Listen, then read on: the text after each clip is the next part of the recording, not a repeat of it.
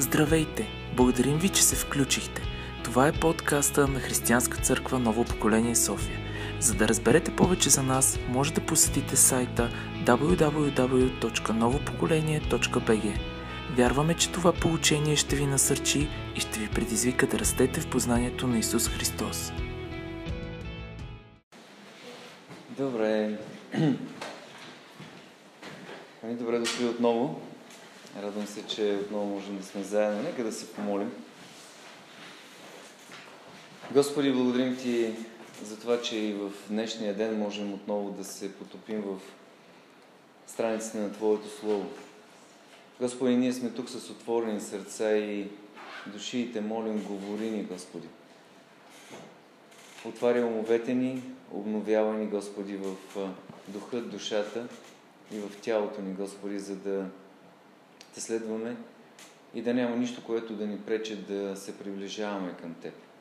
Боже, Ти си премахнал всяка преграда в нашия живот, за да общуваме свободно с Теб. Ти си направил път, за да можем да достигаме до трона на благодата. И, Господи, искаме да използваме всяка една възможност, в която да можем да идваме пред Теб, да Ти се прекланяме и да се потопяваме в Твоята благодат. Молям Те сега, говори на сърцата ни, и ти бъди този, който да ги изпълваш с мир и отеха, така както само ти можеш да направиш. В името на Исус. Амин.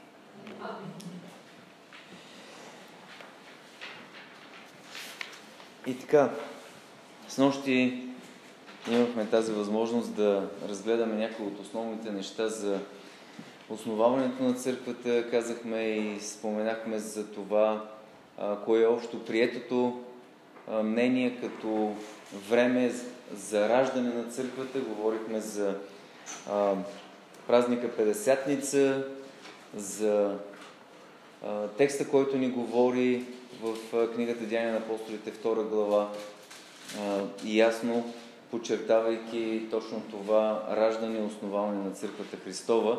Говорихме за това, че църквата има своята цел и отговорност както насочена навътре към самата себе си, така и навън към света. И стигнахме до онзи момент, който съвсем накратко засегнахме за надеждата, която всички ние носим и която имаме като, като църква. А, но днес искам още малко да, да продължим и да добавя поне още две неща.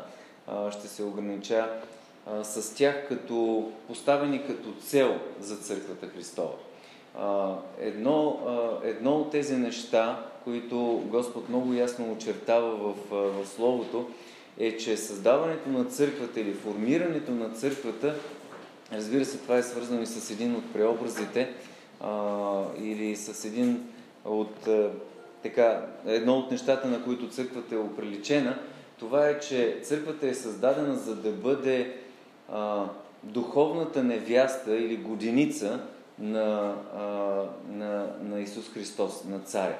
А, ние споменахме за това, че а, Христос е главата, църквата е тялото. А, знаем, че ако главата е отделена от тялото, имаме проблем. Нали? А, даже и с нощи мисля, че си говорихме за някакви такива неща. Но а, ние винаги сме били свързани и ние трябва да бъдем свързани. Христос говори за един такъв вид връзка в Йоанна 15 глава, като казва, че а, Отец е земеделеца, Исус е лозата, а ние сме пръчките. А, нали, тук няма да разглеждаме отделните роли, а, а ще говорим по-скоро за свързаността, която а, съществува. И ако ние се фокусираме само върху а, тази свързаност между лозата и пръчките, които са от нея, а, тогава игнорираме Отец, който е земеделеца. Но знаем, че е важен и земеделеца, и лозата, и пръчките. И а, в тази връзка ние трябва да можем да видим църквата, че тя е в една такава постоянна връзка със своят небесен Бог. И а, тя е до толкова развита от апостолите, а, че е представена като връзка между годиница и годиник или а, един младоженец, който очаква своята невяста.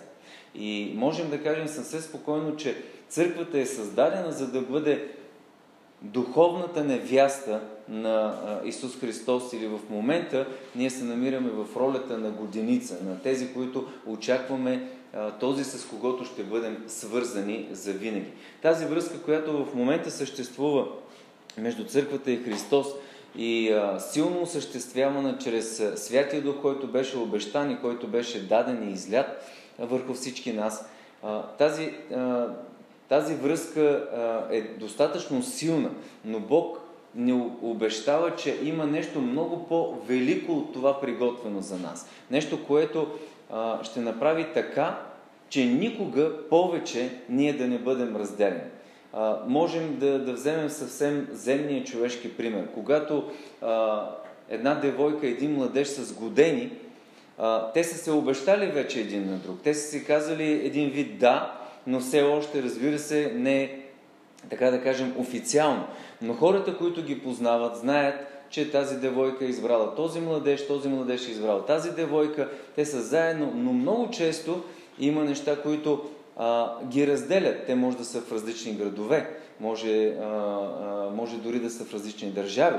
Те не могат да консумират още много неща, които са единствено и само за брака като взаимоотношения. Не могат да живеят в едно жилище, не могат да бъдат в един апартамент, не могат да се наемат заедно апартамент. Тоест има много неща, които все още са, а, а, стоят като а, разделение между тях. Така и е църквата в момента. Ние имаме своето единение с, с Христос. Ние имаме тези задълбочени взаимоотношения с Него. Но не е онова, което Господ наистина е приготвил за нас. И за това можем да кажем, че целта, една от целите, поради които църквата също така бе създадена в един духовен преобраз е за да бъде невяста на, на, на, на Исус Христос. И ние очакваме и ожидаме този момент, в който тогава ще бъдем съединени. И тогава нищо няма да може да ни раздели. Тогава ще бъдем във вечността с Него. И църквата трябва да купне и да очаква този момент. Защото, а, вижте, ако, ако църквата вижда своето съществуване само тук на земята, и ако църквата вижда а, своята мисия и цел само тук на земята, то тогава а, прекалено ниско летим. А, действително Бог има много по-невероятни неща, които е приготвил за нас, а, за които апостол Павел така описва съвсем семпло и обикновено, като казва, човек дори не може да ги изкаже. Човек дори не може да ги изговори, а те са невероятни за това, което Бог е приготвил. И вярвам, че едно от тези неща, които Бог е приготвил за църквата и е поставил като цел, това е да бъдем Негова невяста. Обаче има нещо, което е много важно. Каква е ролята на годеника и на годеницата, докато дойде момента на сватбата. Докато дойде момента на това съединяване, в което те ще бъдат заедно за винаги. А, ние тук можем да говорим за вярност. Ние тук можем да говорим за уважение. Ние тук можем да говорим за респект. Ние тук можем да говорим за покорство. И много, много още други неща, които бихме добавили.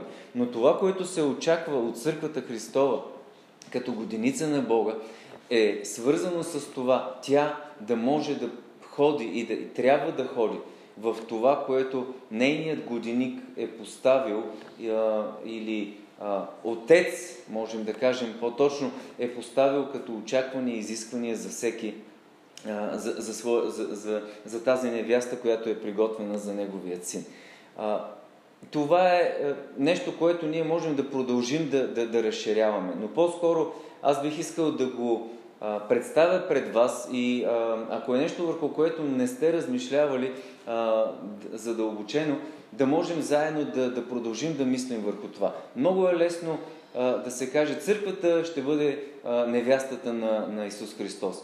Но какво означава това? Ако започнем да, да, да влизаме в, в тази дълбочина, ще видим, че Божията цел е много по-дълбока, защото апостол Павел пак я описва с едно-две изречения, като казва, че църквата трябва да се приготвя и трябва да бъде като чиста, непорочна, неопетнена, неотцапана, неумърсена. Ще продължавам да използвам още много такива а, синонимни думи, които говорят за опазването на тази годиница, докато дойде младоженица, докато дойде този, към когото тя ще бъде прекрепена за винаги и за вечността.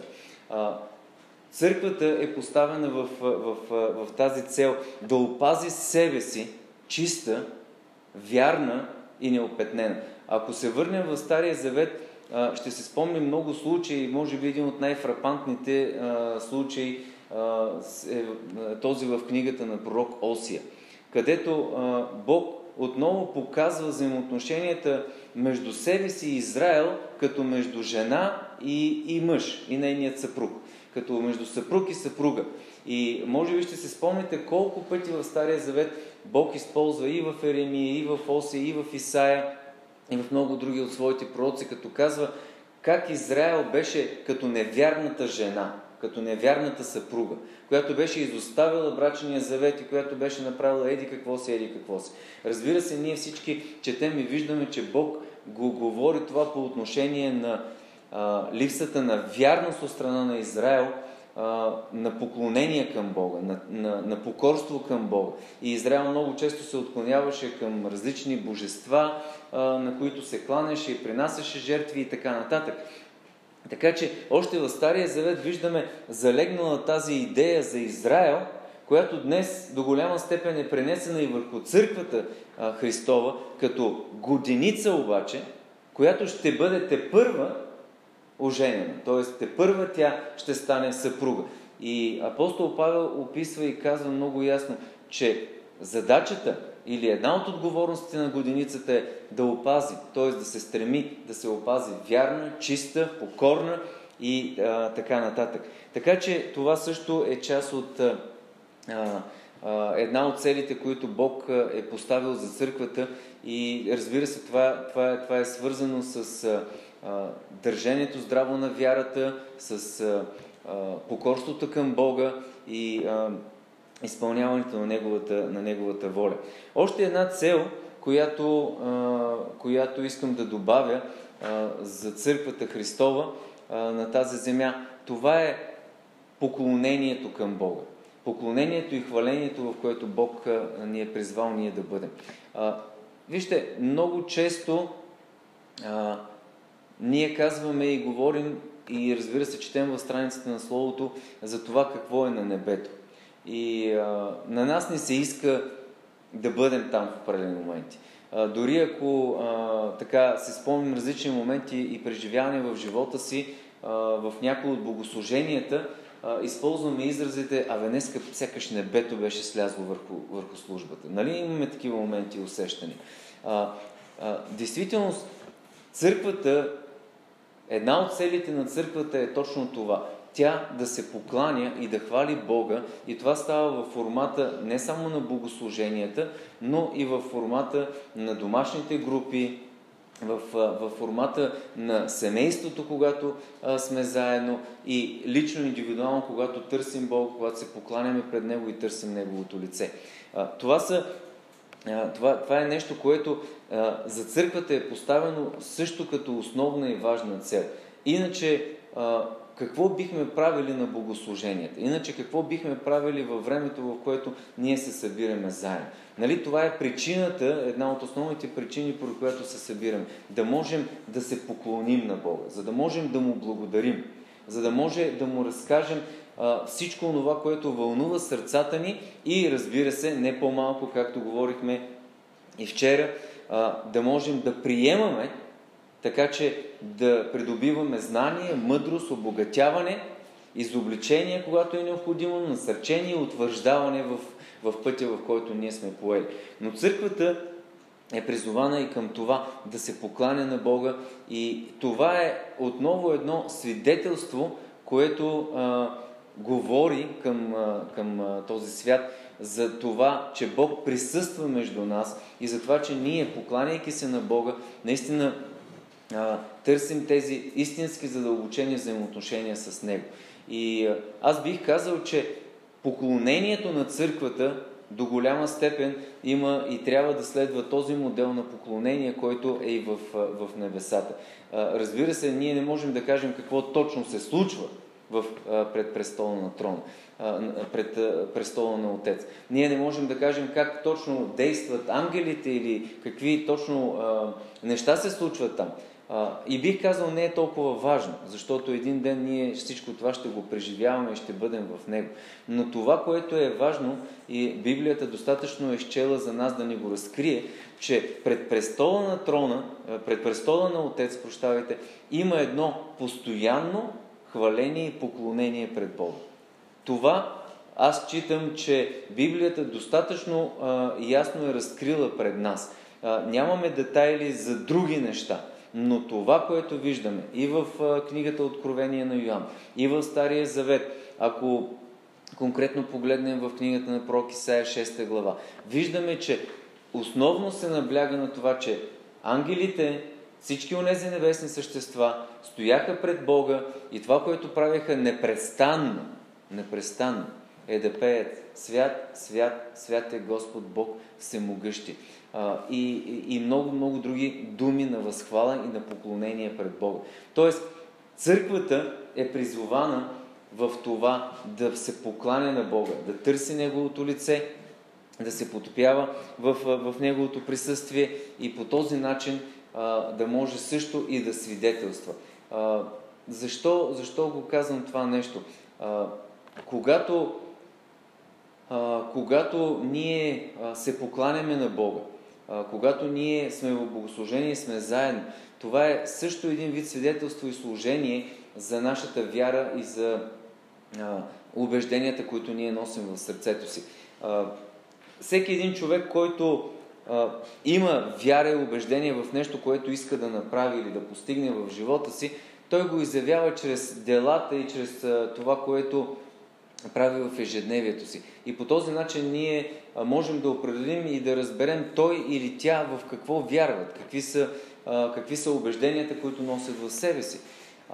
По същият начин е и за нас, които сме част от Църквата Христова.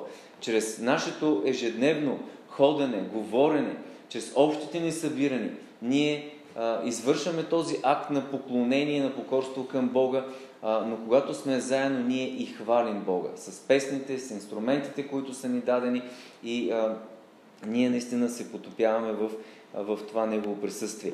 А, можем а, а, да говорим още много за, за хвалението и за поклонението и а, да влизаме, но не, не това е темата а, а, на този семинар. Така че аз ще затворя това, тъй като с нощи не ни стигна и времето. А, ще затворя тази глава и искам да ви насоча към, към следващото нещо, което вярвам, че, че е важно за църквата.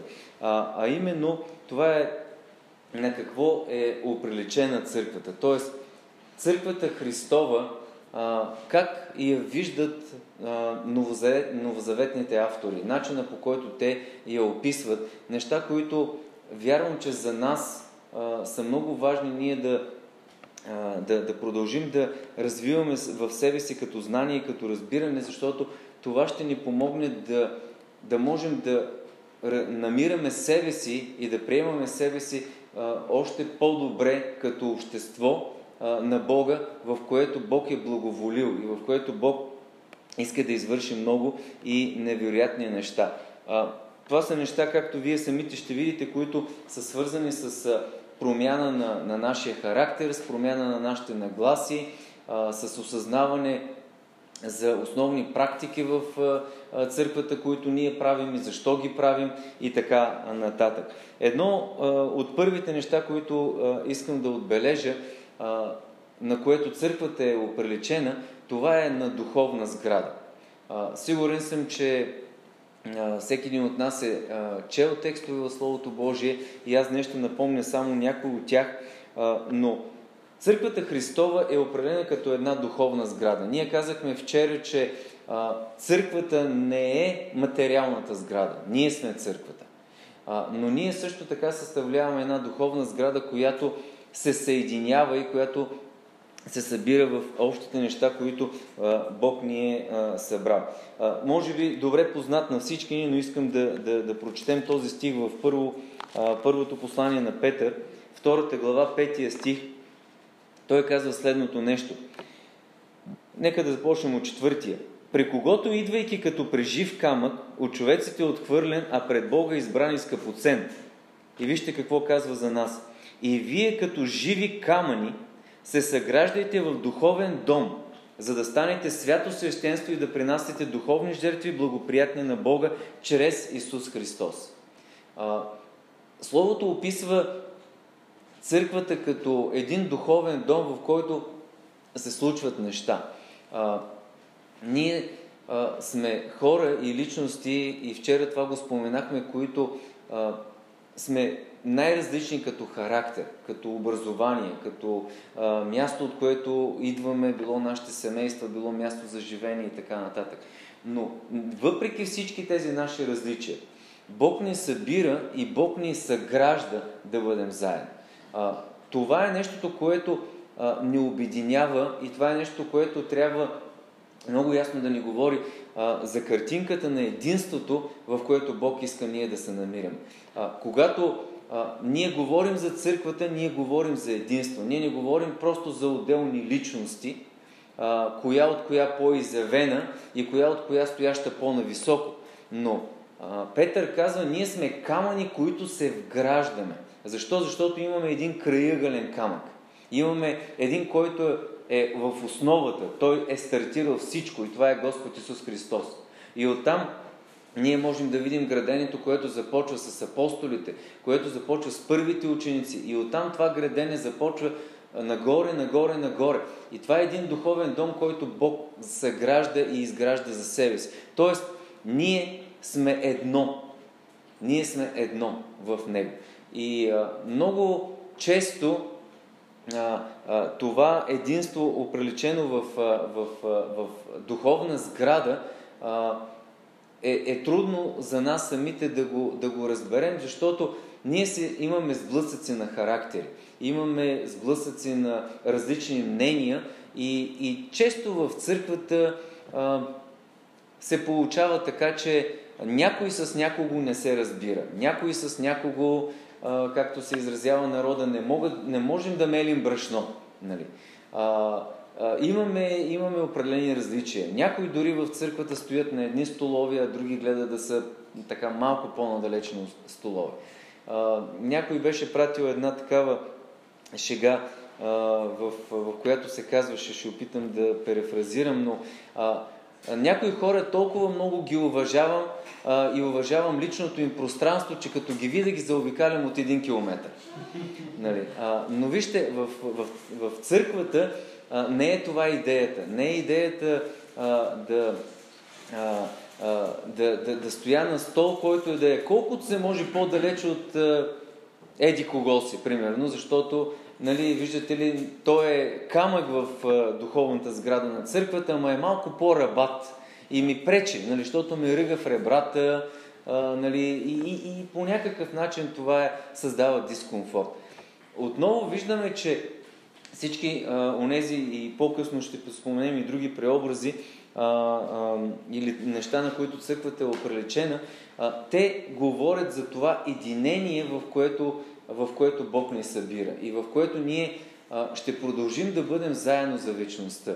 А, както нали, някои хора а, така и вярвам, може би всички ние сме използвали този израз. Ако не мога да търпя и да гледам даден човек сега, как ще го търпя и ще го гледам на небето? Нали, когато сме заедно във вечността. А, или както някои хора може би се облягат на това, абе то ние там на небето ще сме с нови тела, нали, ще бъдем различни и може би по-лесно ще търпим. А, сега, това е въпрос на друга, на друга тема а, и може много да задълбаем в нея какво ще бъде там, а и не ни е ясно всичко. Но това, което разбираме и знаем за сега, тук на земята, е, че църквата, оприлечена на тази духовна сграда, има в действителност за цел да бъде много здраво укрепена и единна. Аз не съм строител, не разбирам толкова много от, от строителство, но мисля, че всеки един от нас с елементарните познания, които имаме, сме напълно наясно, че не можем да строим една къща от различни материали. И не можем да строим по начин, по който стените да са криви или колони или каквото и да е друго, така че тази къща да, буквално казано, да е крива и да не може да устои. Или да няма необходимите елементи, които да я направят достатъчно стабилна и устойчива за да може а, тя да издържи земетресение, за да може да издържи а, всякакви други бедствия и така нататък. А, може би сте имали тази възможност да наблюдавате. А, аз като дете а, на село имах тази възможност, все още имаше от тези а, добри майстори, които а, зидаха а, довари, му казвахме, или огради а, от камъни от а, камъни, но не предварително приготвени камъни, дялани, хубави направени, които само да наредиш, а камъни, които те самите трябваше да избират. И си спомням как а, дядо ми с каруцата ходеше от тук, там, нали, имаше камъни, а, някой съсед му останало на друг и това и ги носеше. И, и, и този, който градеше, той хващаше един камък, гледаше го, гледаше го, фърли го на страна, вземе друг, гледа го, гледа го, пак го фърли на страна. И най-накрая избираше точно този камък, който пазваше по някакъв начин възможно най-добре. Не беше идеалното, но възможно, възможно най-добре а, си пасваше към други, другите останалите камъни и тогава го замазваше и го слагаше. И така след това други и други. И му отнемаше страшно много време. И а, си казвам, Господ по същият начин не съзижда и, и, и ни съединява, защото Той иска да ни направи здрави. Понеже ако просто нареждаш нещата, ако просто ги поставяш, в един момент ще го бутнеш, нали? ще я бутнеш тая ограда и тя ще падне. Но когато а, отделните камъни, отделните елементи са избрани и поставени по, по правилния начин от строителя, тогава нещата наистина са стабилно направени. И, и вярвам, че по същия начин Бог ни а, съгражда и ни съзижда заедно, за да можем ние да бъдем, да бъдем стабилни. И а, това разбира се не означава, че а, понякога няма а, неща, които в, а, в а, живота ни като, като църква а, не са моменти на сътресение, не са моменти на разбутване, не са моменти на, а, така, на неприятни емоции, но във всички случаи Бог, градейки своята църква, иска да я направи като един духовен дом, който да е стабилен, който да е здраво свързан и в, в този духовен дом ние се съзиждаме заедно и вървим напред. Отново, т.е. апостол Павел в този случай, в първо послание към Коринтияните, искам да ви прочита и тези стихове, много, много добре описва в трета глава. Отново това, това са граждани. Той казва, че църквата, в 9 стих, той казва, че църквата е като Божие здание. И той казва, аз като а, според дадената ми Божия благодат, аз като изкусен строител, апостол Павел определя себе си като строител. Той каза, аз като изкусен строител положих основата, а сега друг гради върху нея. Разбираме, че той говори за църквата в Коринт, но не за а, проекта на църквата в Коринт. Нали? Не за огромна сграда, която да се построи а, от материали, които хората там са събрали. А той говори за духовната сграда.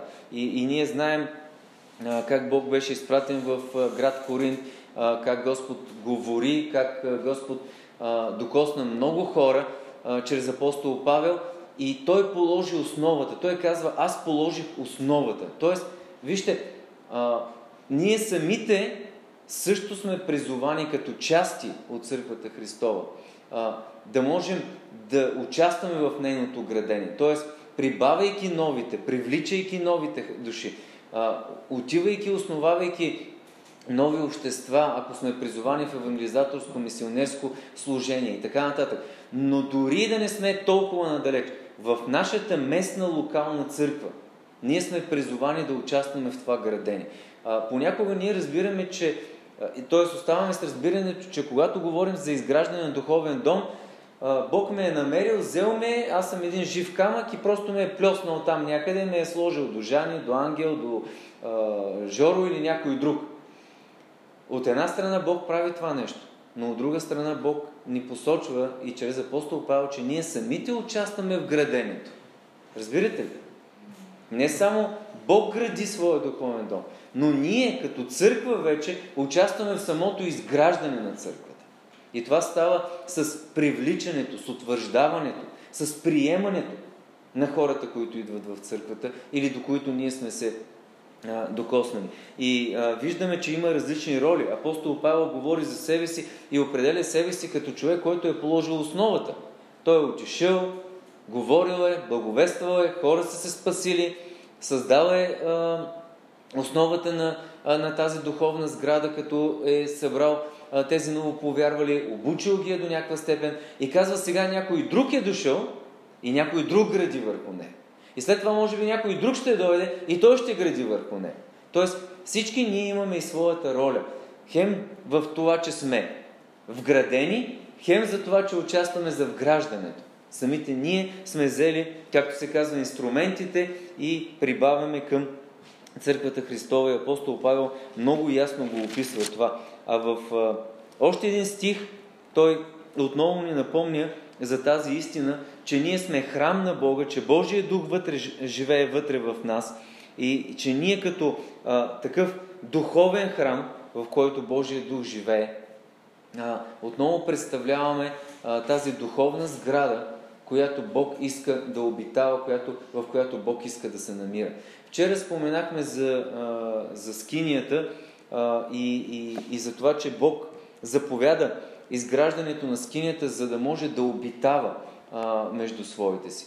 Тези от вас, които са запознати с начина по който беше уреден а, въобще стана на Израел, ще си спомняте, че скинията винаги трябваше да бъде в центъра, в средата. В средата на стана. След това около, около скинията се нареждаха, знаете ли кои? Нареждаха се левитите. Тези, които Бог избра, племето, което Бог избра, за да свещенодейства, за да служи пред Бог. И това бяха а, а, трите основни, а, три, трите сина на, на Леви а, и а, самото племе Леви, които трябваше да се грижат за определените неща. Катовците за едно, миририците за друго и така нататък. А, и след това, Словото Божие казва, че тогава вече племената бяха разпределени. Три племена на север, три племена на юг, три племена на изток и три племена на, на, на запад. А, и по този начин всички те бяха разпределени. Но Бог беше в център. Бог беше в център, защото Той иска да обитава. И когато говорим за църквата, че е оприлечена на духовна сграда, това е свързано не само с това, че Бог е започнал градежи, но също това, че ние участваме в граденето на църквата и още повече, всичко това е с една основна цел, за да може Божия дух, самия Бог да обитава вътре в нас. И вижте, Словото съвсем ясно говори и казва, че Святия Дух идва и прави обиталище вътре в нас, където в това обиталище присъстват и Отец и Сина. Тоест ние имаме Бог вътре в себе си. Един Бог в три лица, но Той е вътре в нас. И ние можем да го носим, защото сме църква Христова и сме призовани да бъдем в, във всичко това. А, аз ще спра до тук да говоря за, за, за тази духовна сграда и ще си позволя да, да премина към, към, следващата, към следващото нещо, на което църквата е оприлечена. А, напоследък ние много, много често го споделяме и а, а, пастор Роги, като главен пастор в нашата църква, а, го представи пред, пред, пред нас, вярващите, а, като основна мисия и цел, а, която ние сме поели и, и вярваме, че ще продължим да изпълняваме, а именно, че църквата е семейство. А, Библията съвсем ясно говори за това, че църквата е едно семейство. И като семейство, което Бог е събрал и обединил в себе си, в, в това семейство има много неща, които се случват. И тези неща са много важни за нас. А, те са важни, защото са изграждащи за нас самите, като вярващи. А, затова аз искам а, да ви припомня едни думи. А, ние вчера четохме от Деяния на апостолите 2 глава. А, но нека сега да видим пак Деяния на апостолите 2 глава, само че 42 стих до края на главата. И нека заедно да чуем тези думи. Казва се за вярващите. И те постоянстваха в получението на апостолите, в общението, в преломяването на хляба и в молитвите. И страх отзе всяка душа и много и чудеса и знамения ставаха чрез апостолите. И всички вярващи бяха заедно и имаха всичко общо. И продаваха стоката и имота си и разделяха парите на всички според нуждите на всеки. И всеки ден прекарваха единодушно в храма, разчупваха хляб по къщите си и приемаха храна с радост и простосърдече, като хваляха Бога. И печелиха благоволението на всички люди. А Господ всеки ден прибавяше към тях унези, които се спасяваха. А, това ни описва живота на ранната църква като едно голямо семейство. Днес, а, разбира се, всички ние купнеем за това време и а, има много а, вярващи, които казват и защо не може църквата да живее по същия начин? Нали? Защо църквата не може точно по този начин, както е описано в Деяния на апостолите?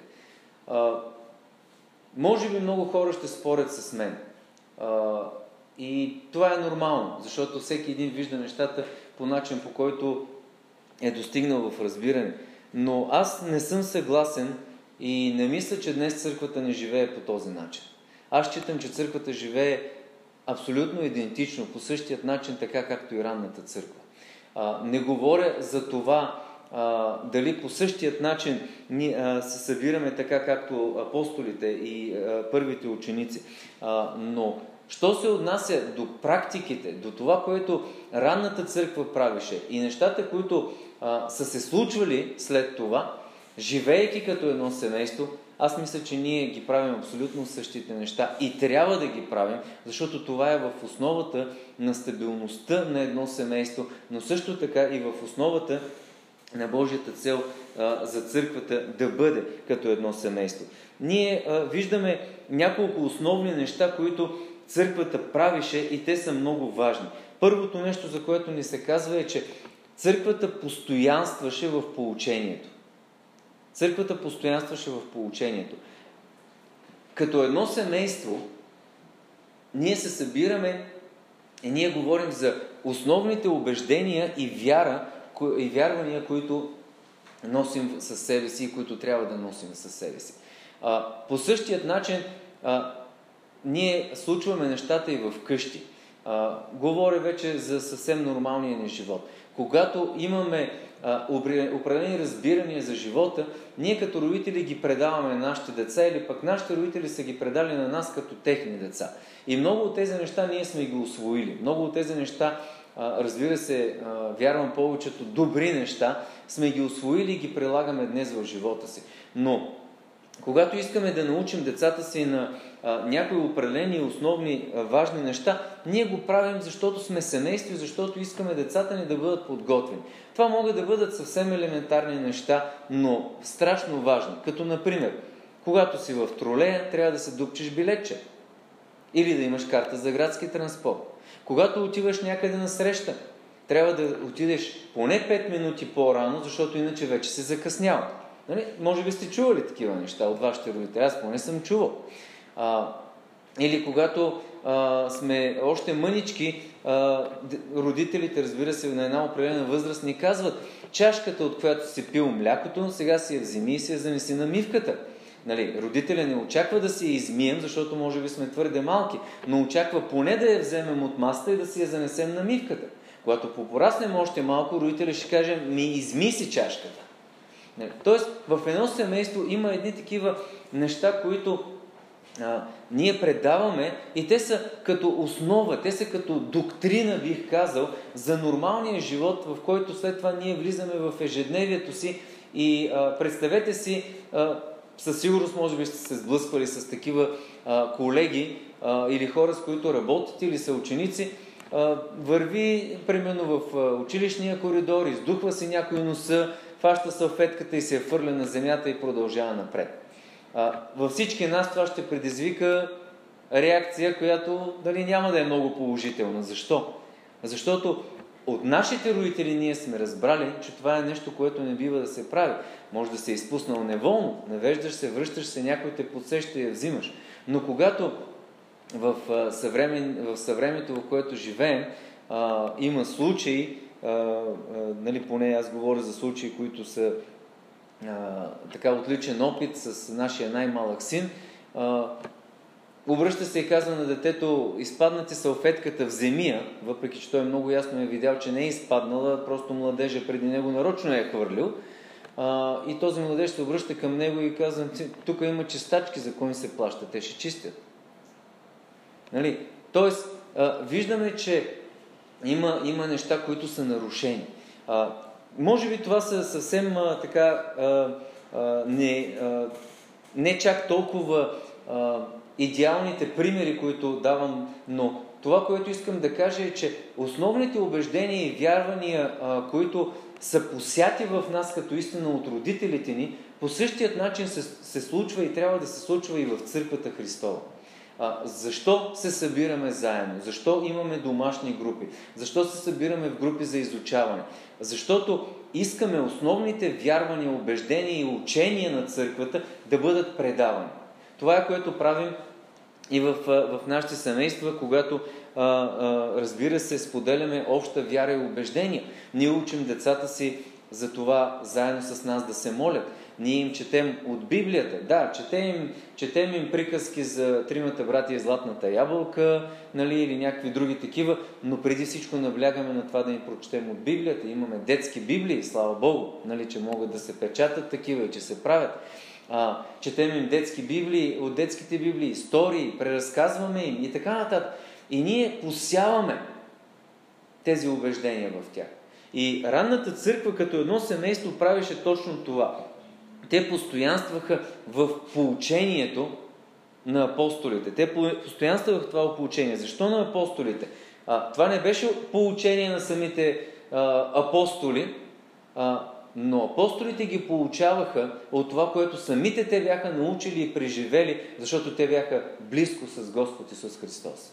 Самият Бог беше с тях и те се учиха от Неговите думи и от това, което той говореше. И сега те препредаваха тези свои а, а, убеждения, вече свои убеждения, защото те бяха станали техни убеждения.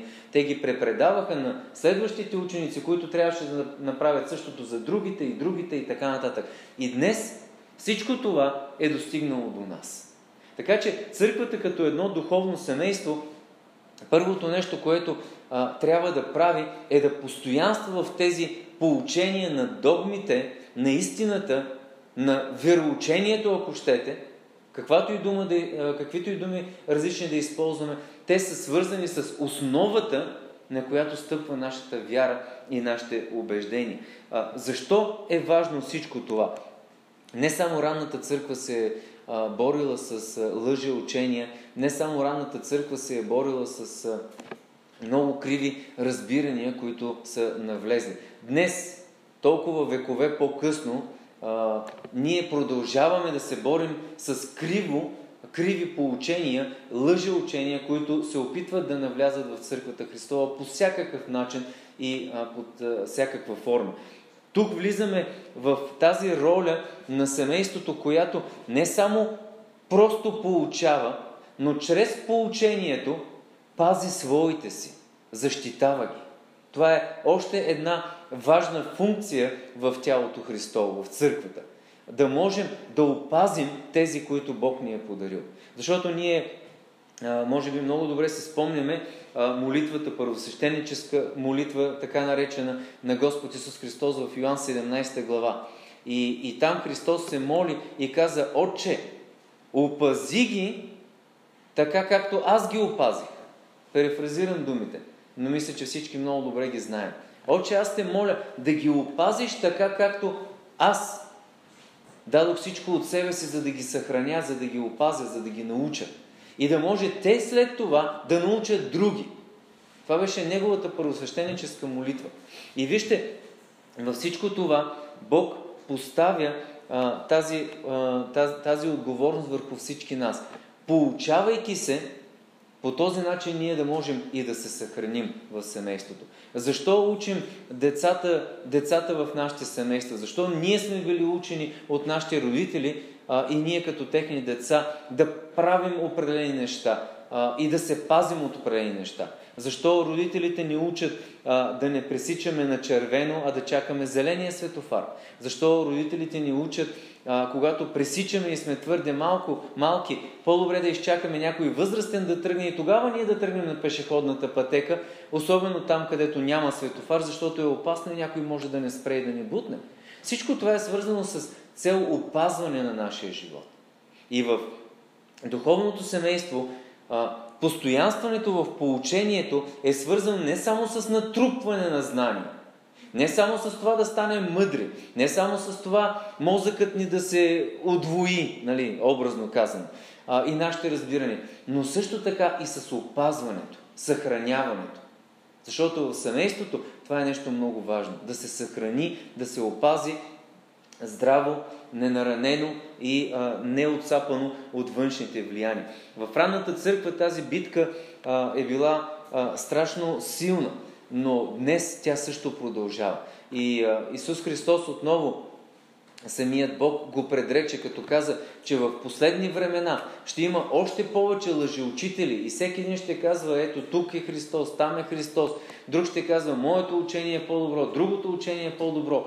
Апостол Павел говори в а, своето второ послание към един от а, своите ученици а, и а, последователи, на които той предаваше своето учение. И той каза, а, Тимотей, в последно време хората в а, хората около тебе ще започнат страшно много да ги сърбят ушите. А, сега, всички сме наясно, че апостол Павел ни говори за сърбеж, нали, с който да го почешеш, нали, да ти мине. А, а говори за това, че хората ще започнат да търсят учители, които да са по техните очаквания и разбирания. И, и днес ние сме свидетели на това, че много често има хора, а, не говоря само за вярващи, но, а, но, но хора, които определят себе си като вярващи, без да са такива, които търсят учители по собствените си а, намерения, убеждения, страсти, това, което на тях им харесва, това, което те искат да чуят. И затова днес а, знаете, а, и не само в Западна Европа, и не само в Америка, и не само в Канада, но на много места вече по света, а, има църкви, в които проповядват а, хомосексуалисти. Има църкви, в които проповядват хора с убеждения, които са в абсолютно противоречие и липса на каквото и да е съглашение с Божието Слово. Има поучения, които а, се говорят за това, т.е. църкви, кавички казано църкви, а, в които се позволява брака между жена и жена и между мъж и мъж. Има църкви, в които се позволява брака между един мъж и повече жени или обратното. И много, много, много други странни а, поучения, лъжеучения, за които съм сигурен, че всеки един от нас по някакъв начин се е докосвал и е стигал до тези неща. Но вижте, това не е църквата Христова. Това не е църквата Христова. Защо? Защо го разбираме? Защото това не е поучението на църквата Христова. Истинското поучение на църквата Христова е в Божието Слово. Това, което е предадено от апостолите и това, което Днес ние продължаваме да следваме. А там съвсем ясно се определят кои са нашите основни вярвания. Какво точно ни учи Бог, че ние трябва да вярваме и да приемем. Кое е грях? И какво трябва да бъде нашето отношение към греха. Дали да го милваме с перце и да го галяме в някои ситуации, а в други ситуации да му наритаме дупето, с извинение ще кажа.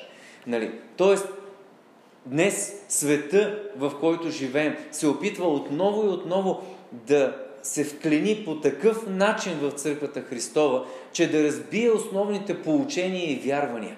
Ето защо апостолите, не само апостолите, ранната църква и ние днес като последователи на всички тях, първото и важно нещо, което имаме в нашето духовно семейство, защото сме оприличени на такова, това е поученията – вярванията, догмите, убежденията, които ни учи самото Слово, да ги предаваме един на друг, да се утвърждаваме в тях и да можем да ги предадем и на поколенията след нас. Да можем да ги предадем на децата си, да можем да ги предадем на новите хора, които Бог ни прибавя и които идват а, при нас. А, спомням си, а, не знам някой от вас дали, дали, е, преживявал, а, дали е преживявал това нещо, а, но тук ще говоря малко за а, криво разбраните догми или вярвания в църквата. Аз мога много да ви говоря за това нещо, но днес ще се огранича и ще кажа а, само за едно от, от тези неща.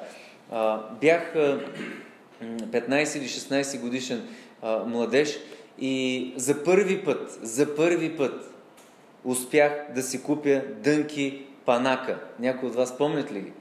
Имаше такава една, една марка дънки панака. Това бяха, както се днес, работнически дрехи. Но не всички сме с дънки, нали? или повечето от нас. Защото е едно нормално облекло, което ни харесва. И бях толкова горд. Искам да ви кажа, бяха ми поне два номера по-големи. Обаче бях супер горд, защото се бях докопал до такова нещо, защото беше много трудно да имам такива, такова облекло. И бях си ги навил крачолите, нали, долу си ги бях навил и отивам на църква. И бях толкова щастлив. И дойде един духовен брат, който ми отне всичкото щастие и мир. Защото дойде до мен и ми каза, с дънки не може да се идва в църква. И аз изпаднах в шок и паника. Представете си, 15-16 годишен младеж. Изпадам в шок и паника. Защо не мога да отида на църква с дънки? Значи днеска съм първия, който трябва да се махна от тук, сигурно. А, защото пак съм с дънки. Но, но не искам да ви описвам какво беше в моето сърце. Наистина всичко ми се срина. И мира ми, и спокойствието ми, абсолютно всичко. Защото говоря ви за човек, който е страшно уважаван от мен а, е, през годините. Човек, който ме е научил на страшно много неща. Но аз не знаех, че той има такова убеждение. И, и аз тогава само се обърнах и с възможно най-смирения си тинейджърски тон, нали му казах, е какво? Да събуя дънките и да остана погащи ли? И естествено той каза не, разбира се. Но, а, но нали, трябваше следващия път да не съм с дънки. Така че Господ ме беше простил за това богослужение, когато бях с дънки. Но за следващите нямаше да ми прости. А, мога да ви говоря много други неща, нали, свързани с облекло и с така. Разбира се, че това има нали, и своята, своята мярка. Аз просто считам, че този човек беше надскочил мярката на своите убеждения. Защото ако тръгнем да говорим за прилично облекло в църквата, мисля, че има много неща, които можем да кажем за съвременната църква по отношение на приличното облекло. Както за жените, така и за мъжете. И а, това е една друга, друга тема, за която можем да говорим. Но казвам, когато надхвърлим, когато надхвърлим. Не на празно Божието Слово казва, че никой не бива да прибавя повече от това, което вече има като дадено знание. Никой не бива да прибавя.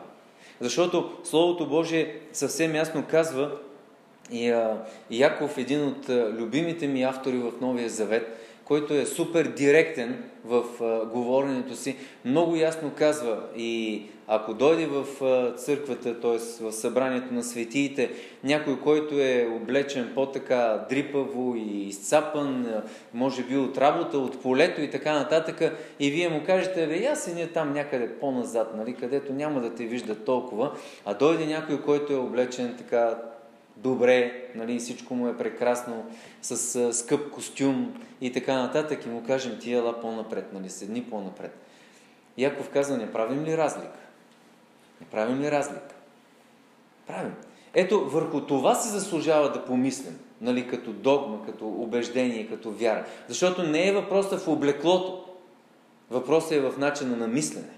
Въпросът е в начина на възприятие на човека. И може би затова народа е казал, че по облеклото посрещаме, по акъла изпращаме. А, аз обаче бих искал, нали, ако може да посрещаме и по акъла и да изпращаме по акъла.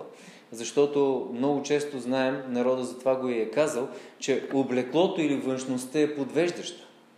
И това е нещо, което може а, да ни отведе в книгата Притчи, където се казва, че а, имаше един цар, който беше добре облечен, обаче беше глупав, а имаше един младеж, който беше много беден, но беше мъдър. И той спаси града и го избави. Така че а, има много-много такива неща, върху които можем да стъпим.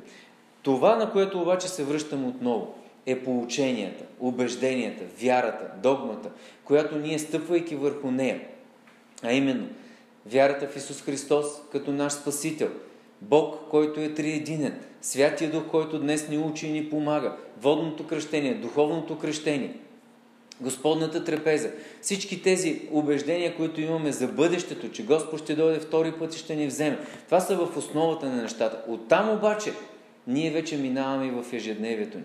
Как живеем християнска си живот? И ние след малко ще стигнем и до тези неща. Но поучението в църквата е не само за трупане на знания, на мъдрост и на ограмотяване на вярващите, което е страшно важно, но също така това поучение ни пази от лъжеученията. Пазени точно ето от такива заблудителни неща, които могат да дойдат и да отнемат мирът ни, които могат да отнемат радостта ни, които могат да наранат някого и да го изкарат от църквата, които могат да спрат някой да влезе в църквата. Разбирате? Има неща, които а, биха съсипали всичко това. Затова ние трябва да постоянстваме в получението и ние трябва да се впускаме в дълбочината на разбиране на християнството и на вярата, която носим в себе си. И така, продължаваме с второто нещо, което ранната църква постоянстваше и правеше и което и вярвам днес ние също с а, поне в, в нашата местна църква го виждам, се опитваме все повече и повече да а, да прилагаме, да, да настояваме върху това нещо, е именно общуването. А, това е, това е нещо, нещо супер важно за всяко едно семейство. Аз няма да се впускам за това да обяснявам какво казват психолозите, какво говорят за връзката между, между деца и родители и въобще между съпруг и съпруга. Но всички, вярвам, сме напълно наясни колко е важно да има, едно, да има, да има време на общуване във всяко едно семейство. А, народа го е казал по един друг начин. Очи, които не се виждат, се забравят. Тоест, няма ли общуване, не може ние да очакваме да има задълбочена връзка, да има единение, да има единство, да има опознаване, да има общо следване или преследване на определени цели. Виждате, че това е страшно важно в, в ежедневието ни, в семействата ни, колко повече това нещо е важно и в църквата. Отново се връщам на стиха в посланието към евреите 10.25, където казва, че не бива да преставаме да се събираме. А, това, е, това, е, това е много важно. Признавам се нещо, което м- за мен а, така с годините беше много странно. Не казвам, че днес така не съм посвикнал с него. А, напротив, посвикнах, но не искам да посвиквам повече от това, което е до тук. А именно времето в времето, което ние прекарваме заедно, времето, което ние общуваме като църква, като вярващи. Аз съм израснал в такава среда, още от детските си години, в които ние непрестанно, ама непрестанно се събирахме. И а, помня как още като малък майка ми и баща ми а, постоянно ме водиха а, нали, на събирания. Сега тогава не се наричаха а, домашни групи, групи за изучаване, групи за едиквоси и така нататък, защото всичко това беше просто едно тайно събиране на църквата, защото беше по времето на комунизма. А, аз съм бил, а, говори ви, 78 80-та година, далечените вече нали, за някой. И, а, и съм бил твърде малък, но, но, но си спомням как, а, как ме водиха и може би съм ми разказвал. А, хората около мен са събрали и, и възрастните се молят. А, аз съм седнал на средата на, на един хол. Те са застанали така в кръг, всеки коленичил по някакъв начин, а, нали, на колене изправен, моли се и така. И Святия Дух тресе мястото, буквално го тресе. Аз седа на средата и се сглобявам един конструктор. И си играя. Обаче съм там, разбирате ли? Просто седа там и, и, и родителите са ме, са ме водили. И това бяха първите моменти, в които аз съм усещал реално присъствието на Святия Дух като дете. Усещал съм за първи път това време на общуване, което те имаха. Разбира се, че тази случка, която ви разказваме малко повече към четвъртото нещо, за което ще говорим, именно молитвата или постоянството в молитвата, но, но това е един от силните моменти в живота ми, а, когато, когато аз можех да бъда на, на, навсякъде с тях. А, събирали сме се в а, а, къщи, в а, а, стаи а, за четене, изучаване, за молитва, за богослужение и така нататък. И, и това беше времето, в което а, можеш да усетиш цялата тази топлина. И то беше наистина постоянно. После си спомням а, как църквата се молиха, а, всички, всички възрастни тогава се молиха а, и пастора съобщаваше и казваше, нека да се молим властта да ни позволи да имаме богослужение, освен в неделя, говорим за официално богослужение. Неофициалните не ги броя, те бяха ежедневни. Но говорим за официално богослужение. Беше позволено само в неделя вечер, поне на, на нашата църква. А, и те се молиха да имаме богослужение в четвъртък за да може, във вторник, прощавайте, за да може във вторник да бъде молитвено богослужение. И затова не знам, не, нямам спомен колко време са се молили за това нещо. В един момент властта позволи. И ние започнахме да имаме богослужение официално във вторник, в което беше само молитвено богослужение. Събирахме се, пастора, пеехме една-две песни, пастора четеше нещо за 5 или 10 минути и след това църквата час, час и половина се потапеше в присъствието на Бога и на Святия Дух и ставаха невероятни неща, изцеления, и чудеса и знамения и Бог наистина действаше по един невероятен начин. И след това започнахме да се молим и казаха, нека се молим да имаме официално богослужение в четвъртък. И в един момент имахме богослужение във вторник вечер, четвъртък вечер, неделя сутрин и неделя вечер. Четири богослужения. Освен тях, имаше, имаше молитвени групи, вече се появиха домашните групи, така наречени, нали? и реално, а събота беше младежкото. Тинейджърско или младежко, както искаме да го наречем. Нямаше ден и вечер, в която ние да, бъде, да не бъдем някъде. И, и това беше време, което страшно много ни зареждаше, защото ние буквално бяхме постоянно заедно.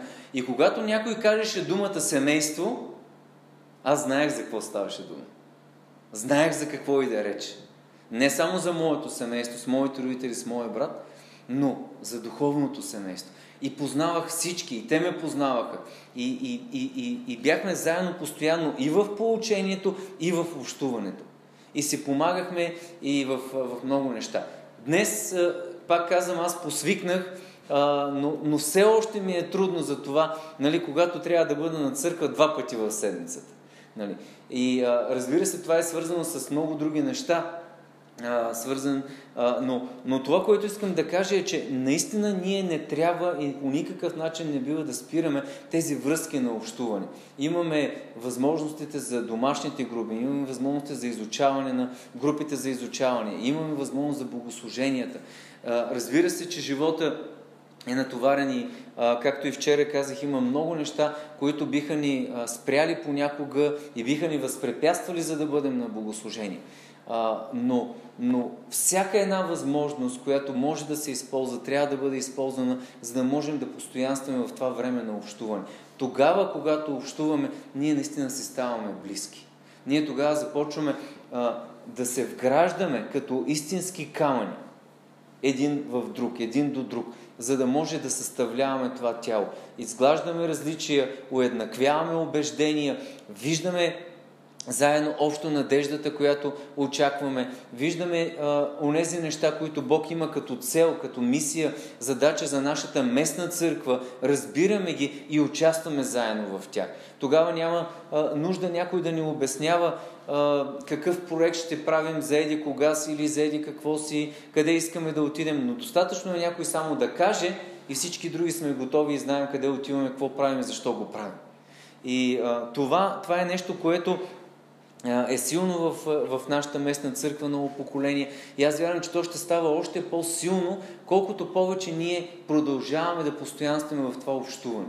Колкото повече ние продължаваме да се събираме, за да, за да прекарваме време заедно и а, то да не бъде време просто идвам на богослужения, слушам а, проповета, участвам в хвалението и след това ставам, паля си колата или хващам транспорта си и си заминавам в къщи. Но времето, в което ние се срещаме, разговаряме, а, да, има, има между нас диалог, който, а, който тече. Това е времето, което е ценно. И, и вижте, ранната църква, Словото Божие много ясно посочва, че а, тя постоянстваше в това нещо. До толкова, доколко нали, след това ни се дават разяснения. А, имаха всичко заедно, а, храняха се заедно, а, помагаха се един на друг в нуждите, а, финансово пак бяха заедно. Нали, живота тогава е бил един. Днес живота е различен. Всички ние имаме разбира се, своите места а, и, и, и грижи а, и семейства, в които ние отиваме и се прибираме. А, и това е нещо нормално, естествено, но това не пречи ние пак да бъдем заедно. Това не пречи ние отново да се събираме заедно и, и да бъдем във всичко това. Още повече а, ще си спомните, че а, с нощи ви споделих това. Не това беше Божията воля за цялото време на църквата. Бог искаше те да бъдат заедно, да се утвърдят, но неговата задача, т.е. целта на Бога беше да пръсне църквата, за да може да отиде до други краища, да може да стигне до други хора, за да може благата вест да бъде разнесена. Така че, ако се фокусираме само върху това и кажем, ей, защо не сме като раната църква, бе, тук да си построим една кооперация. Какво ще кажете? Да се направим една кооперация, всеки да си има по един апартамент в тая кооперация и долу да сме се направили някъде една голяма сграда за така има няма хиляда човека, нали? И от апартамента слизаш на богослужение и една голяма зала столова, където и да се храним заедно, нали, да си пазаруваме. Па може и супермаркет да си отворим, ако някой брат има бизнес така на сърце. Нали? Не това беше Божията воля за ранната църква. Това, което искам да, да, да схванем и да разбереме, че в смисъла на общуването не е това да живеем на едно място. И не е това само да се храним на едно място. А просто да бъдем заедно, да се познаваме, да, да, да имаме тези истински взаимоотношения. А, наскоро, се, а, наскоро се сетих а, така, изчезна ми, не знам дали някой от вас не го каза, а, изчезна ми в дълбочина самата мисъл, а, но някой, някой беше писал, някой беше казал следното нещо. Коя е, най, коя е най-голямата лъжа, която, а, която чувам всеки ден?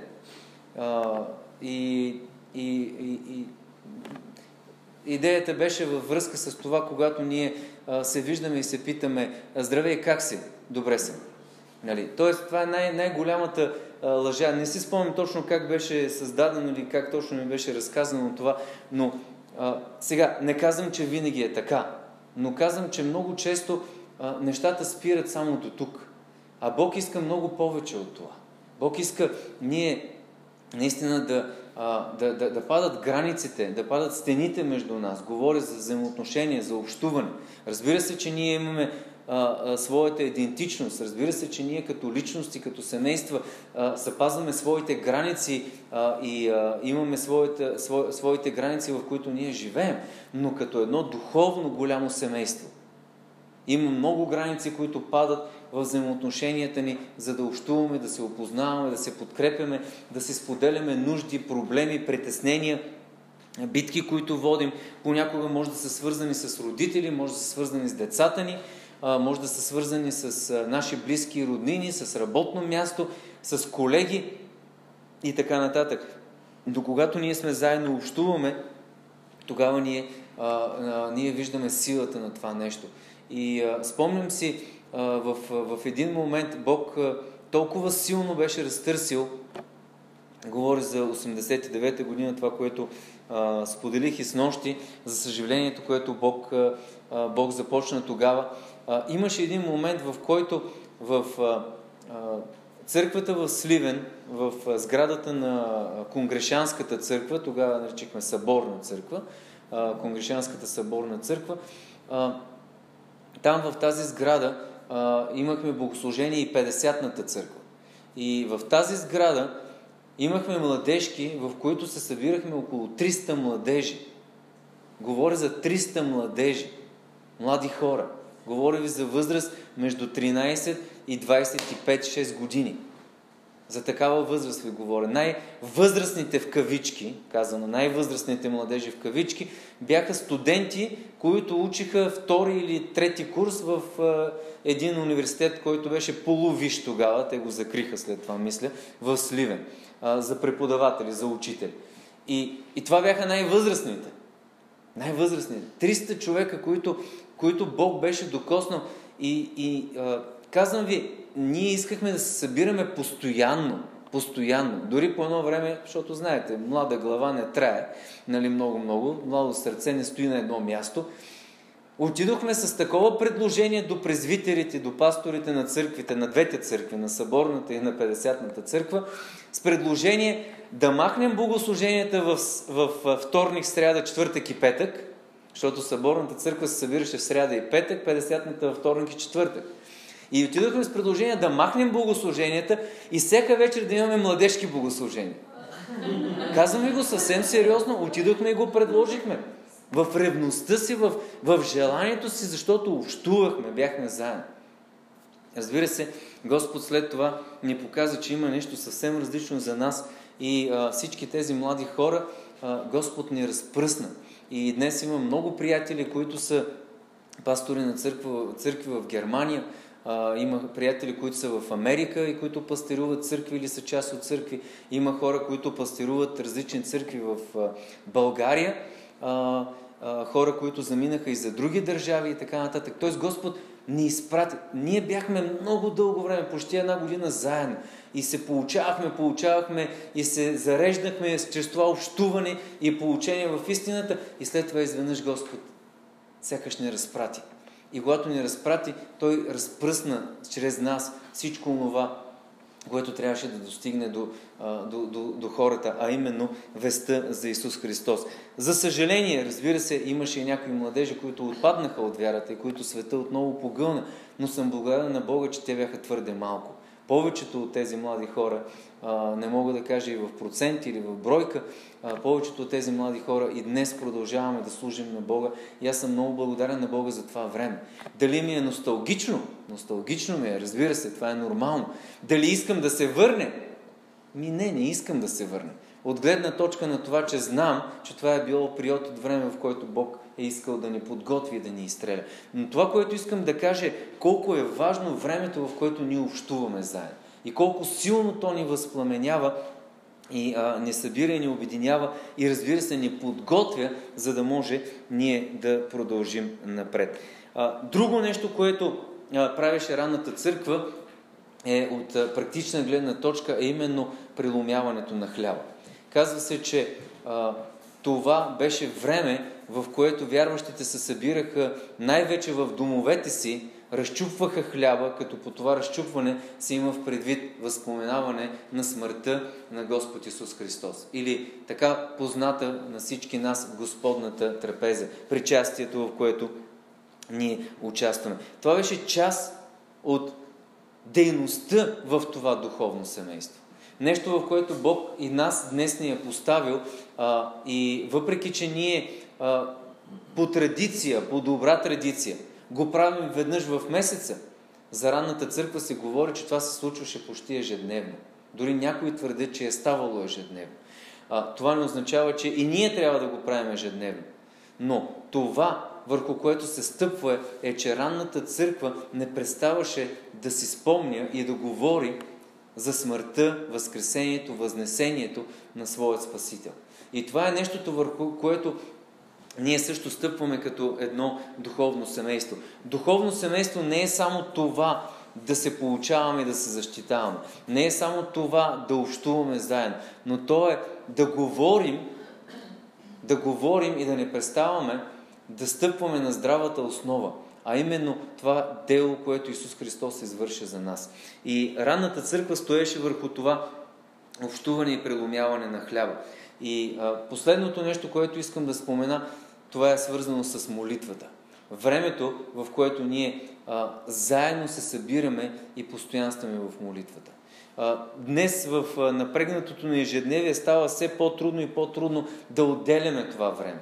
И а, много често съм чувал дори вярващи хора, които да казват ми, ето сега, нали, ние се опитваме да направим нали, време за молитва, обаче те хората са вече пренаситени, с толкова много неща, които се случват, ангажирани са и не могат да отделят време. Но това не ни пречи ние да продължим да го правим. Нали така? И ние се опитваме и ще го правим. Защото Бог е този, който а, ни е призовал в, а, в, в, в своя път на вяра и Той ни е показал ние как трябва да го вървим. И част от този вървеж е свързан с времето на молитва или на общуване с Бога. И ние виждаме, че ранната църква постоянстваше в това. Те се събираха ежедневно в Соломоновия трем, те се събираха по къщите и бяха заедно и постоянстваха в това. друг е въпросът за какво трябва да се молим. А има толкова много неща, за които трябва да се молим. И ако говорим в контекста на ранната църква, те са имали своите нужди и своите причини, а, за които да се молят. Днес обаче, погледнато в нашето съвреме, има толкова много неща, за които да се молим. Неща, които трябва да издигаме пред Бога и трябва да го правим заедно. Пак във формата и времето на общуване, тогава, когато сме заедно. Добре е да се молим по домовете си. Добре е да се молим с семействата си. Добре е да ставаме а, и да влизаме в скришната си стаечка в 4 часа сутринта, 3 часа сутринта, 5 часа сутринта, 6, 7 или 8 или вечерно време, няма значение. И да прекарваме един час, два часа лично ние с Бога. Това е добре. Но още по-добре когато имаме времето и заедно да се молим. Ето за това в църквата ни а, се настоява и а, след различни опити и формати в понеделник. Всеки понеделник има време за молитва. И аз използвам случая да ви поканя. Ако не сте чули, не сте разбрали, въпреки че а, го съобщаваме през а, време на богослуженията и го казваме, явно някои може би не го виждат, не са го чули или не е достигнал. Също така и в съобщенията, които а, а, различните пастори, които излизат а, и правят съобщения, го, са го казвали понеделник вечер от 7 часа има време за молитва. Нали от 7? Не бъркам. Мисля, че от 6 и половина, да. Аз спомням от 7. От 6 и половина. Има време за молитва. И всеки един, който би могъл да отдели това време, може да дойде и може да прекара това време. А, аз самия, когато мога, винаги се старая да бъда тук, но пак казвам, разбирам абсолютно всички във времето и в ежедневието, което живеем, било то с пътувания, командировки, било с ангажименти в семейства и така нататък. Не винаги, но трябва, трябва да можем да отделяме това време, в което ние да бъдем заедно в молитва. И църквата ни няма да спира да прави такива неща. Няма да спира да прави а, а, възможности, да създава възможности а, и, и, и ние самите като, а, като пастори и а, стафа, въобще хората за, за различните служения, а, ще даваме всичко от себе си, за да може да се случват тези неща. А, тъй като църквата ни има нужда от това общуване, има нужда от това време заедно в молитва, има нужда от това ние да можем да се потопяваме в присъствието на Бога. Защо обаче е всичко това? А, вижте, резултатите в живота идват тогава, когато преди това са направени определени стъпки.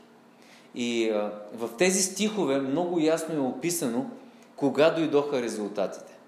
На първо място се казва, че църквата постоянстваше в получение на апостолите, в общение, преломяване на хляб и в молитвите. И след това започва обяснението и казва, и страх обзе всяка душа, и много чудеса и знамения ставаха, и всички бяха заедно, имаха всичко заедно, разчупваха хляб по домовете си, приемаха храната с радост и простосърдечие, хваляха Бога и печелиха благоволението на всички човеци. И забележете, а Господ всеки ден прибавяше. А Господ всеки ден прибавяше на тях. Онези, които се спасяваха. Тоест, има нещо, което църквата правеше като семейство и след това дойдоха резултатите. А, това ми прилича понякога, като се опитваме да сложим каруцата пред коня. Знаеме тая приказка, нали? И днес чувам постоянно много хора, които казват, а, а, къде са чудесата и знаменията, това не се случва, онова не се случва, другото не се случва. Вижте, мранкалници колкото искаме. Недоволни хора колкото искаме, дори сред вярващите. Но когато ние посветим себе си и дадем себе си като а, частица, възприемем себе си като частица Възприемем себе си като камък от това духовно здание. Възприемем себе си като част от това духовно семейство. И участваме във всички тези неща, за които ние виждаме само като кратко свидетелство за ранната църква, които и днес ние продължаваме да прилагаме. Тогава ще дойдат и другите резултати. Тогава ще последват всички останали неща. И те стават.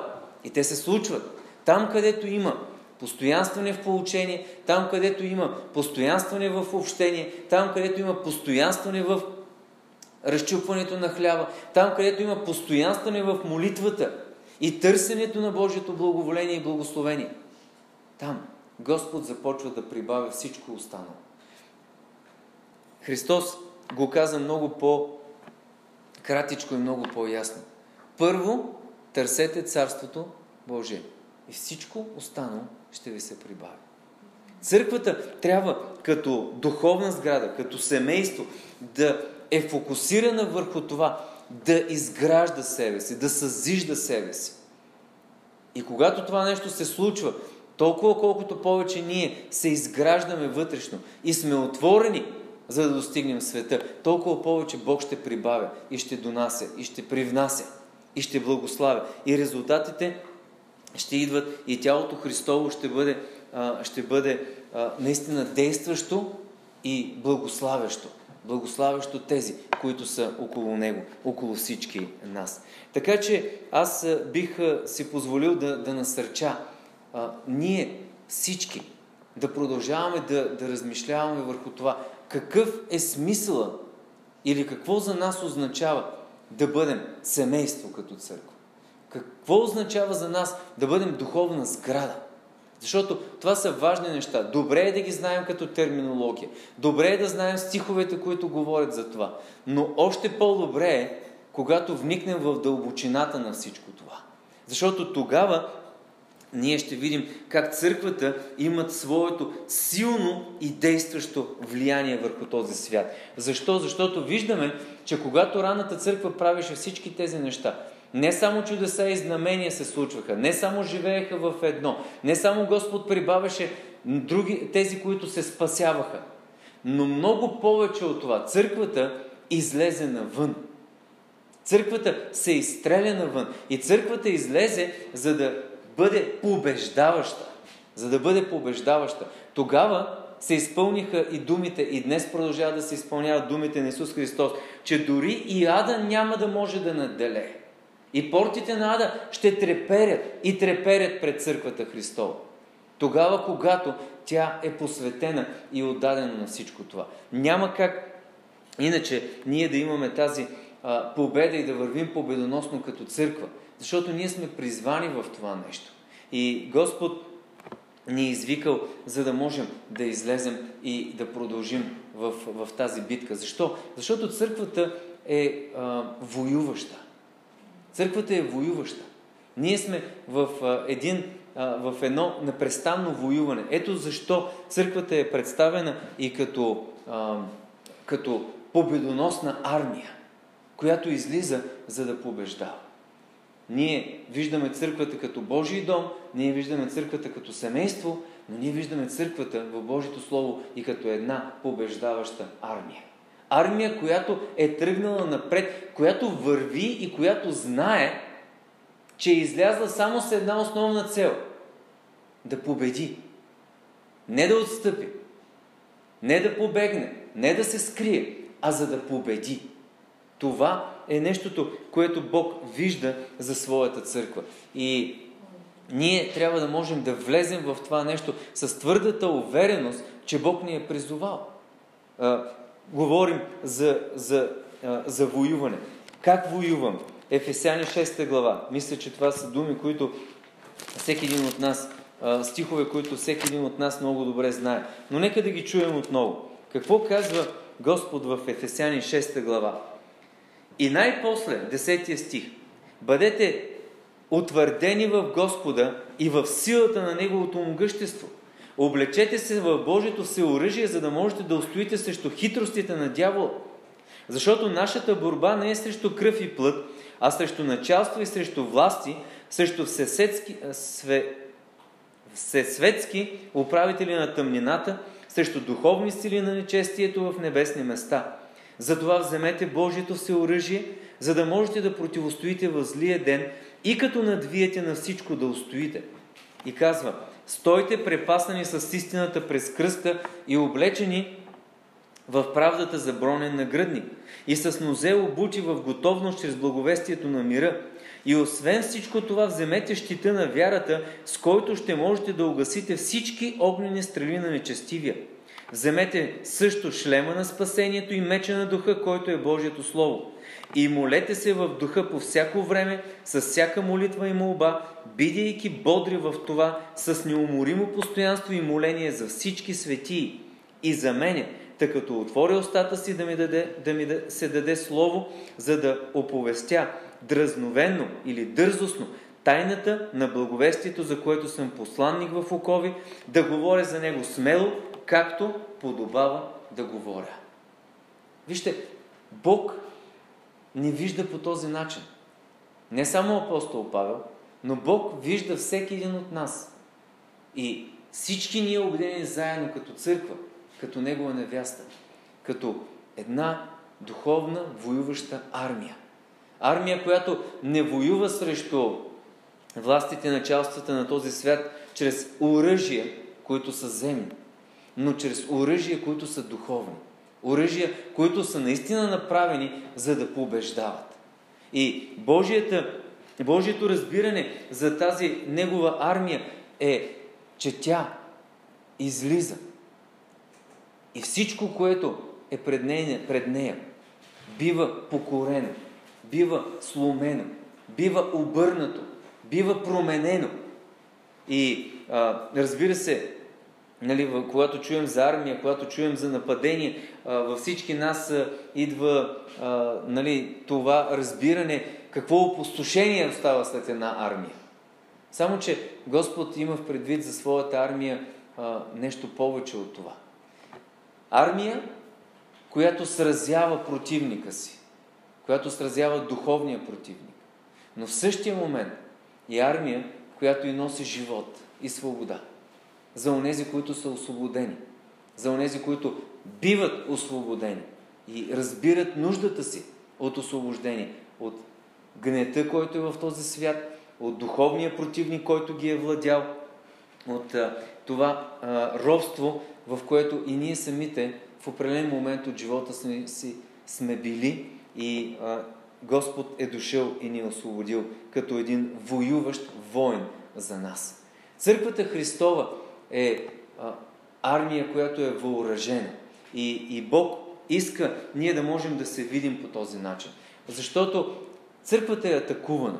А, днес все повече и повече става дума за това нещо а, и в църквата се говори, а, дори в а, света, в който живеем, колкото и да е разкрепостен а, и, и да има своите вече все повече и повече светски разбирания, а, но всички сме съгласни за това, че семейството в днешно време е едно от най-атакуваните а, неща, ако така мога да се изразя. Семейството, по начина по който Бог го вижда, по начина по който Бог го е основал, по начина по който Бог благоволи едно семейство да съществува, съпруг и съпруга, мъж и жена, отглеждайки своите деца и възпитавайки ги в правдата и в истината. Днес светът размива тези ценности и по всякакъв начин ги атакува. И вече стана дума за това а, и ние а, все повече и повече виждаме как и в, а, и в нашето общество а, расте. Може би ще сбъркам а, с статистика, за което предварително се извинявам, но някъде бях чул, че в България вече процента на съжителстващите двойки, семейства, които са от тип съжителстващи, а не сключили граждански и църковен брак, е повече, отколкото е процента на тези, които са направили крачката да сключат брак. И а, пак казвам, не претендирам за точност, защото може информацията е да е била и изманипулирана, защото на едно място видях, че е посочено 50 на 50 са в момента, но на друго място видях, че 60% са на семейни начала и 40% са а, тези, които са сключили граждански или а, и църковни, църковен брак, някои от тях. А, не бяха разделени в, в повече категории. А, друго, което а, също беше отбелязано, е, че около 65% от децата, които се раждат днес в България, около 65%, а дори може би процента се е увеличил още, а, са деца, които са родени в семейства, които нямат сключен граждански брак, а са семейства съж... в съжителство или бащата се води неизвестен. Тоест няма препознаване на, а, на, на детето. А, това е статистика. Тя може да бъде вярна, почти точна, полуточна и така нататък. Но също така е достатъчно показателно колко нещата са се променили. И колко светът продължава да се променя и да върви в тази посока да разрушава семейната единица. А, да не говорим за а, семействата от нов тип, за които ние доскоро говорихме, защото само доколо, може би преди така десетина години бих казал, а, когато се казваше семейство от нов тип, се имаше в предвид семейство, което няма сключен брак, просто съжителстват заедно и така са решили хората. Но днес, когато се каже семейство от нов тип, вече се включват и а, еднополовите бракове. И а, с това все повече и повече се опитва да се налага. И вижте, а, атаката и натиска върху българското общество и върху България ще става все по-силен и по-силен в тази посока. А, това е атаката, която дявола продължава да изсипва върху този свят. И църквата воюва и трябва да воюва срещу това. Защо? Защото това е атака не само върху, а, върху семейството като единица в житейския ни опит, но също така същата тази атака е отправена и срещу църквата като семейство. И ние виждаме как постоянно а, се уронват авторитети. Уронват се авторитети на пастори, уронват се авторитети на лидери, уронват се авторитети на църкви, на църковни общества, уронват се авторитети на свещеници, на свещенослужители, без значение католическа, православна, евангелска, протестантска или каквато и да е, е деноминация. По всякакъв начин натиска и атаката срещу църквата става също силен. Защо? Защото църквата е също едно духовно семейство. И дяволът не може да търпи. Той иска да разруши всичко това. Иска да го съсипе. И колкото а, повече той се опитва, ние вярваме, че той няма да успява. Той няма да успява. Но битката ще става тежка и силна и ще се засилва. И ако ние вярващите не сме достатъчно силни, за да може а, и осъзнавайки своята позиция на воюваща армия, да се борим срещу това, тогава ние ще бъдем покрити и ще бъдем сломени от противника. Но аз вярвам, че не това Господ ще допусне да стане в нашия живот. Защото ние като църква а, сме едно духовно семейство, което здраво, свързано във връзките на любовта и свързано във връзките на общуването, осъзнаваме и нашата роля на воюващи в света, в който ние живеем. И пак казвам, воюващи не с материални оръжия, както и апостол Павел потвърждава, но воюващи чрез духовните оръжия, които Бог ни е дал. За да можем да устоим, казва, срещу хитростите на дявола. Значи, дявола идва със своите хитрости. Той не идва просто ей така, нали, явявайки се и казвайки, здравейте, аз съм дявола, нали, сега ще направя еди какво си. Апостол Павел казва, той го прави по хитър начин. На друго място се използва думата лукав, лукавост. И не на празно едно от имената на дявола фактически е лукавия. Нали? И, и, и, и с тази своя лукавост и хитрост и прикритост той се опитва колкото се може повече подмолно да влезе в нещата. Дали ще е чрез детски политики, дали ще е чрез политики за семейството, дали ще е чрез политики за свободата на, а, на човешките права и така нататък. По всякакъв начин. Никой от нас, вярващите, никой от нас, християните, не е срещу човешките права. Никой от нас не е срещу правата на децата, не е срещу правата на жените, на мъжете и така нататък. Напротив, ние сме за това. Но когато дявола започва да прокарва своите хитринки и да вкарва, да вклинява своите идеи, за да може да разчупи и да събори онова, което Бог е поставил в началото, тогава християнинът вече се надига. Тогава църквата трябва да се надигне, за да може да се противопостави. И апостол Павел много ясно ни казва, че това е а, едно от а, нещата, на които църквата е оприличена. Армия, войник, който е готов и който трябва винаги да бъде готов, за да воюва. И не само това, Бог ни е дал и специални оръжия, чрез които ние да можем да воюваме и да се справяме с това. Четем за меча на духа, който е Божието Слово. Словото, на което ние стъпваме. Словото, което днес продължава да бъде оплювано, отхвърлено на много места. Слово, което много хора, когато дори и лидери световни, когато им бъде подарено, когато им бъде дадено под някаква форма, те могат да го вземат, да го сложат на високо място някъде на библиотеката, да си го галят, нали, или както преди малко разказахте тая шега за дебелата книга, нали, най-важната и най-четената. Нали, това са неща, които хората могат да, да поставят под някаква форма на високо място и да кажат, ей, това има значение за мен. Но в, в, в, в повечето случаи виждаме, че това не е в техните сърца. Това е само в устните им, но не в сърцата им. А Божието Слово, което ни е дадено, е дадено за да може да се изписва в нашите сърца. За да може да живеем според Неговите стандарти. И то ни е дадено като оръжие.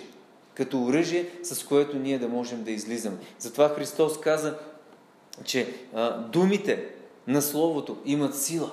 Имат сила. Те дават живот и дават и смърт. Смърт за този, който не се покорява на тези думи и живот за този, който се покорява и живее според тях. Не, че ние убиваме хората. Ние не можем да го направим. Не ни е дадено такова право. И не ни е заповядвано никъде да правим такова нещо. Но думите на това Слово, които ние вярваме, които ние не просто вярваме, но вярата си я живеем чрез живота си и делата си. Думите на това Слово, които идват от устните ни, те са тези, които осъждат или оправдават. Според избора на хората, които стоят срещу нас. И Бог ни е дал това оръжие, за да може да вървим в този свят. И вижте, Бог казва, Той ни е дал щит, Той ни е дал а, шлем, с който да ни пази. Той ни е дал а, също така обувки на благовестие. Той ни е дал толкова много неща, с които ние да, да бъдем въоръжени наистина като войници.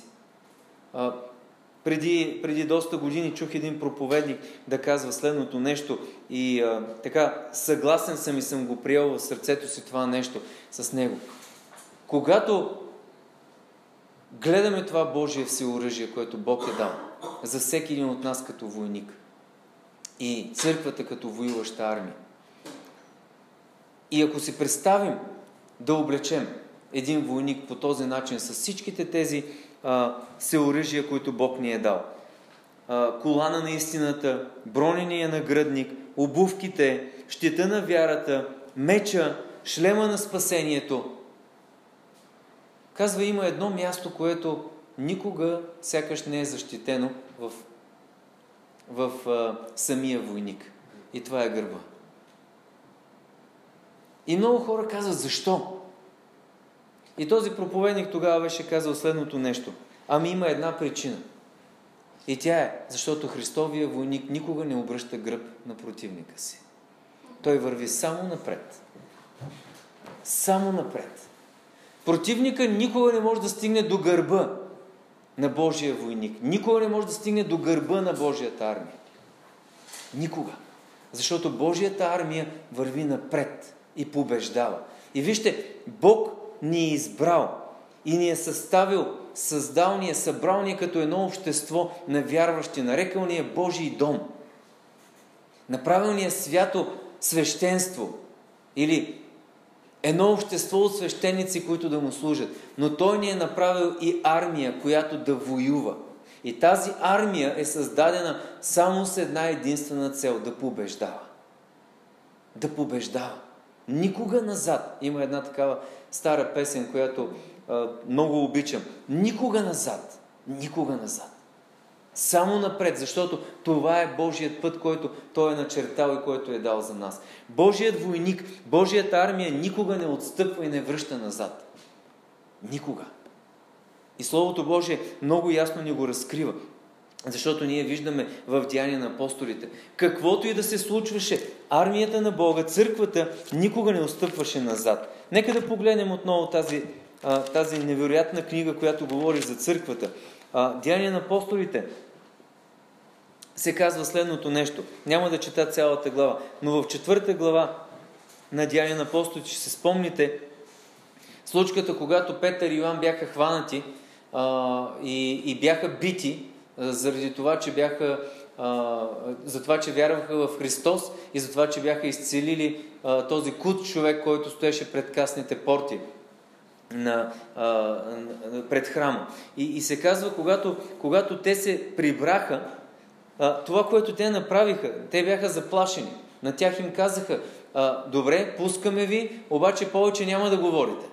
Забранявам ви да говорите за Христос. Забранявам ви да, да говорите повече за това, което Той е направил. И може би са употребили още много думи.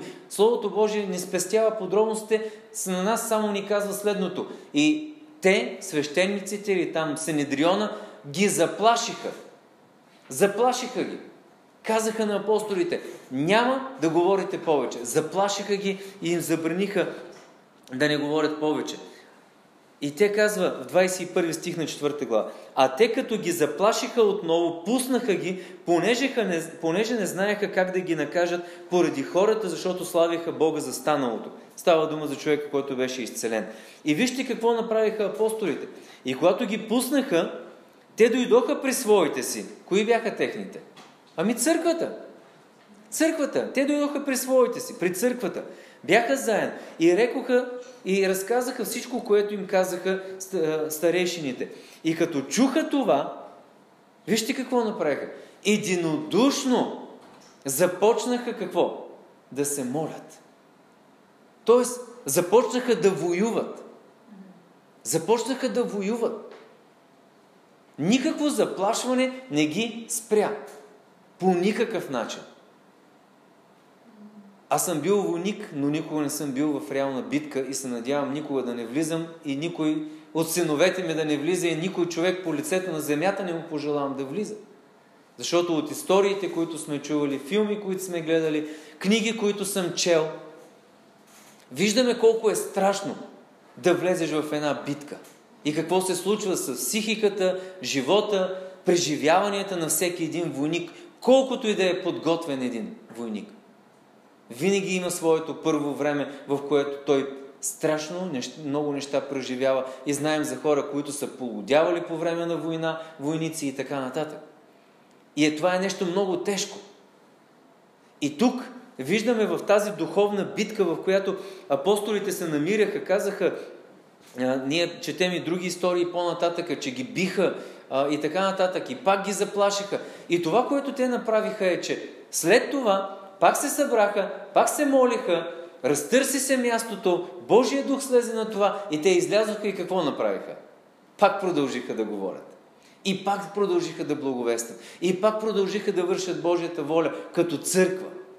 Да се събират заедно, да общуват заедно, да постоянстват в ученията, да благовестват, да бъдат сол и светлина на земята. И нищо не можеше да ги спре, защото те бяха разбрали и бяха осъзнали, че има битка, има война, която трябва да се води. И тази война днес е наша война. Тази битка или всяка една битка, която ние преживяваме, войната, в която сме влезли, с всичките и битки в тази война, Ние всеки ден ги воюваме и трябва да продължаваме да ги воюваме. И нищо, нищо не би трябвало и не трябва да ни спира, така както нищо не спираше апостолите. Затова гърба на войника, описан, не е защитен. Защото той никога не се обръща. Той винаги е напред и винаги върви побеждаващ и силен. Защо? Защото този, който воюва за нас и с нас, е по-силен от този, който е в света. Съвсем и ясно и категорично го казва Словото. Този, който е от към нас, е по-силен от този, който е в света. И днес ние сме една побеждаваща църква. Църква, която е оприлечена на войник или на армия, която излиза, за да може да воюва и да побеждава в този свят. Така че, а, вижте, ние можем да влезем още в, в, в много по-голяма дълбочина, но а, това е нещото, което възпламенява моето сърце и бих искал всеки един да може да, може да го разбира. Всички ние като, като църква Христова, като тяло Христово. Всеки ден има много неща, с които ние се сблъскваме и ще се сблъскваме. И те са, те са неща, които ще поставят на изпитание вярата ни. Те са неща, в които ние ще трябва да воюваме, за да може да покажем е, е, не чрез собствени сили, но чрез духа, който е в нас. Превъзходството на Бога в, в този свят и нещата, които се случват. И, и Бог е този, който ще прави наистина невероятни неща. Но ние, като църква Христова, трябва да сме готови да можем да продължим да следваме това, което Бог има за нас като цел и като мисия. Защо? Защото накрая идва най-сладкото и най-хубавото нещо, с което започнахме и днес по-рано. А именно времето, в което ще можем като църква, като годиница, да посрещнем нашия годиник. И тогава да се съединим и да бъдем заедно с Него за винаги, за вечността. Това е отново в Божията цел и мисия за църквата. Тя има път, който трябва да върви. И този път води към небесния Иерусалим.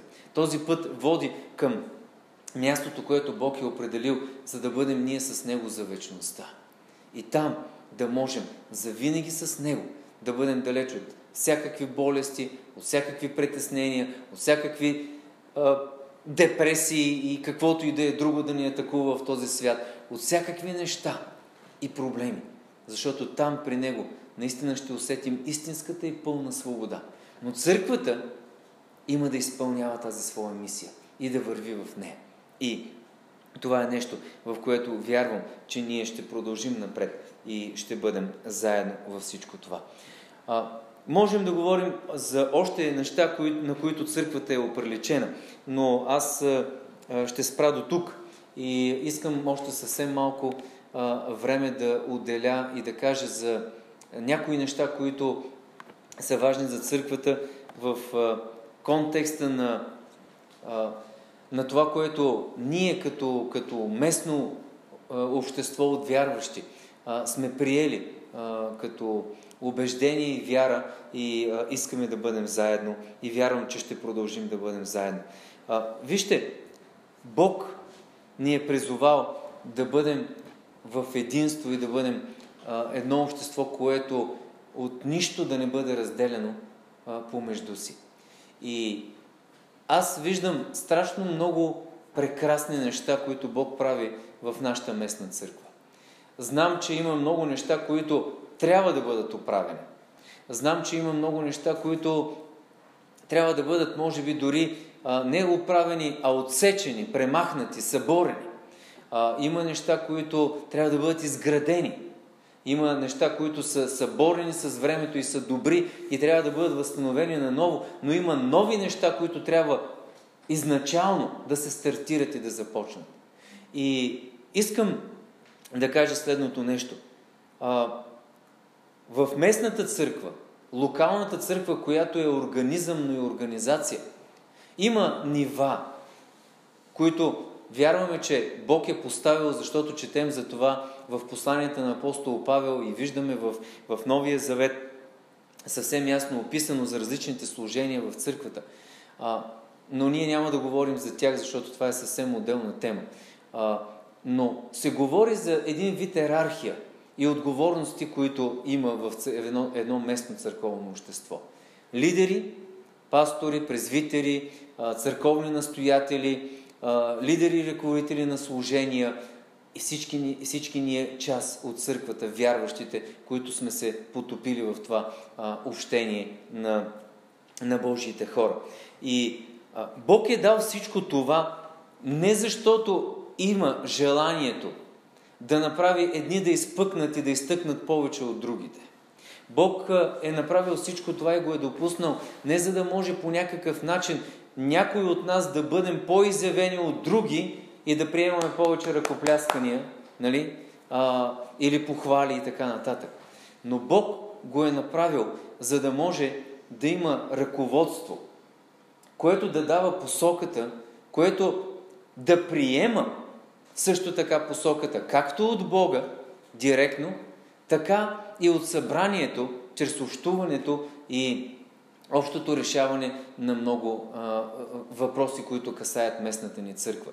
И аз съм сигурен, че Бог има, а, Бог има много, а, много неща, които още да направи за нас и чрез нас. И моето предизвикателство към всички нас е, нека да се предадем на това нещо.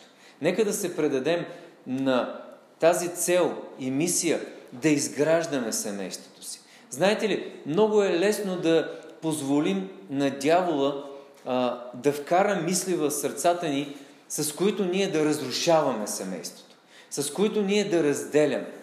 И а, това е а, неговата тактика. Всички ние знаем, защото тя е а, съвсем ясно разкрита и изобличена от Исус Христос, който казва, това е начина на дявола. Той идва и е на принципа разделяй и владей. Нали така? Всички много добре го знаем. И, и това е нещото, което той прави. Той се опитва по всякакъв начин да настройва. Но ние като местна църква, а, като тяло, част от тялото Христово в световен, самирен мащаб, трябва да се обединяваме все повече и повече, колкото виждаме, че времето на Неговото явление, Неговото второ идване наближава. Защото каква би ни била ползата, ако започнем един друг да си правим мръсно, да си правим спънки, да се големеем един срещу друг. Нека да видим какво казва, отново ще повторя, любимият ми Яков. Той е наистина невероятен в това да може да казва директно и ясно в четвърта глава на своето послание. Откъде произлизат боевете и откъде крамолите между вас? Не оттам ли от вашите собствени слабости, които воюват в телесните ви части? Пожелавате, но нямате. Ревнувате и завиждате, но не можете да получите. Карате се и се биете, но нямате, защото не искате. Искате и не получавате, защото зле искате, за да разпилявате за себе си. Натам няма нужда да чета нататък, нали? Защото става още по-тежко. И още по-трудно. Но вижте, а, Яков, когато е говорил това нещо, съм напълно убеден, че той го е казал с загриженост. Може тона му да е бил строг. Може би ревността вътре в сърцето му да го е изгарял.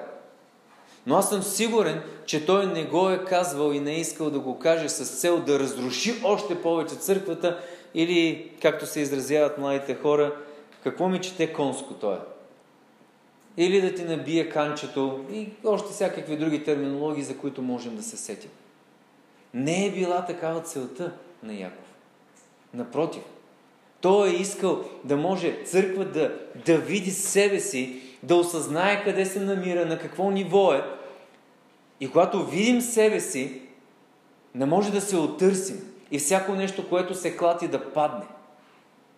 За да може да остане онова, което е твърдо, стабилно и което е от Господа и върху него да продължим да градим нагоре. Защото пак ще се върнем на това. Църквата е оприлечена на духовна сграда. Ако в тази сграда има нестабилни места, има, има места, които а, биха а, компрометирали тази сграда, така че при едно земетресение или някакво природно бедствие тя да падне и да рухне, това не е добро. Това не е добро. И затова аз искам в заключение на, на днешния ден да ви мотивирам и да ви предизвикам с цялото сърце, с цялата си загриженост и с всичкия мир, който вярвам нося в себе си искам да го предам. Защото, защото искам, искам, искам да видя нашата църква наистина да расте. И знам, тя, тя го прави, тя се, това се случва. Виждам го в, във всеки един от нас, виждам го в обществото ни като, като цяло. Говоря за нашето църковно общество. И, и жаждата ми, желанието ми, ревността ми е да продължавам все повече и повече да го виждам. Защото, ще ви кажа защо. Не считам, че още съм дал всичко от себе си, което мога да дам като вярваш за моята местна църква. Искам да дам още повече. И има много неща, които ме ограничават и които ме спират. И вярвам, че Господ ще направи така, че да мога да дам повече от това. Но знам, че не съм единствения, защото ако бях единствения, пази Боже от това. Но църквата ни разполага с невероятни ресурси и богатства и това сме ние. Нали така? Това сме ние. И всеки един в нашата църква трябва да може да разбере, че е ресурс. И то е истински ресурс за промяна на църквата. Ние не сме ресурс за дарение.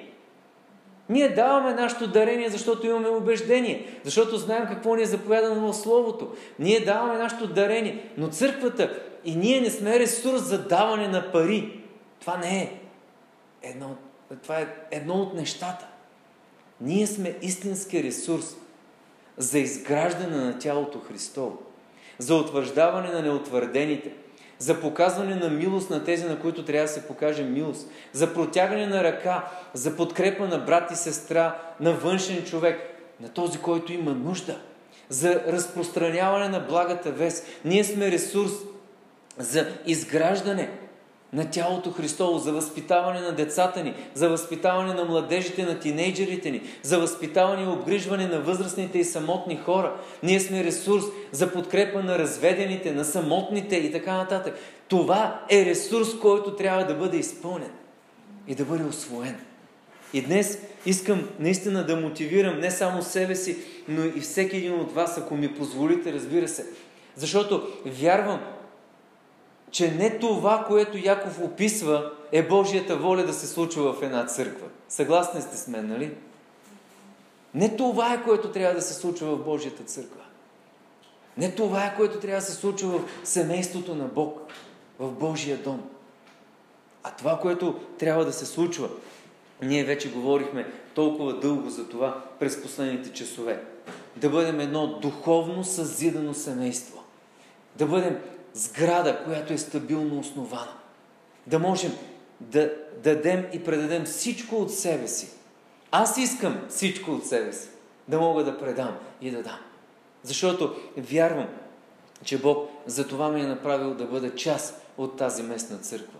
Вярвам, че за това Бог ме е направил и ми е дал семейството ми да бъде част от тази местна църква. И макар семейството да не преминава през трудност в момента и, и да се борим с нещо, което е лично за моето семейство и загуба, която претърпяваме, аз знам, че Бог ще я обърне в печалва тази загуба.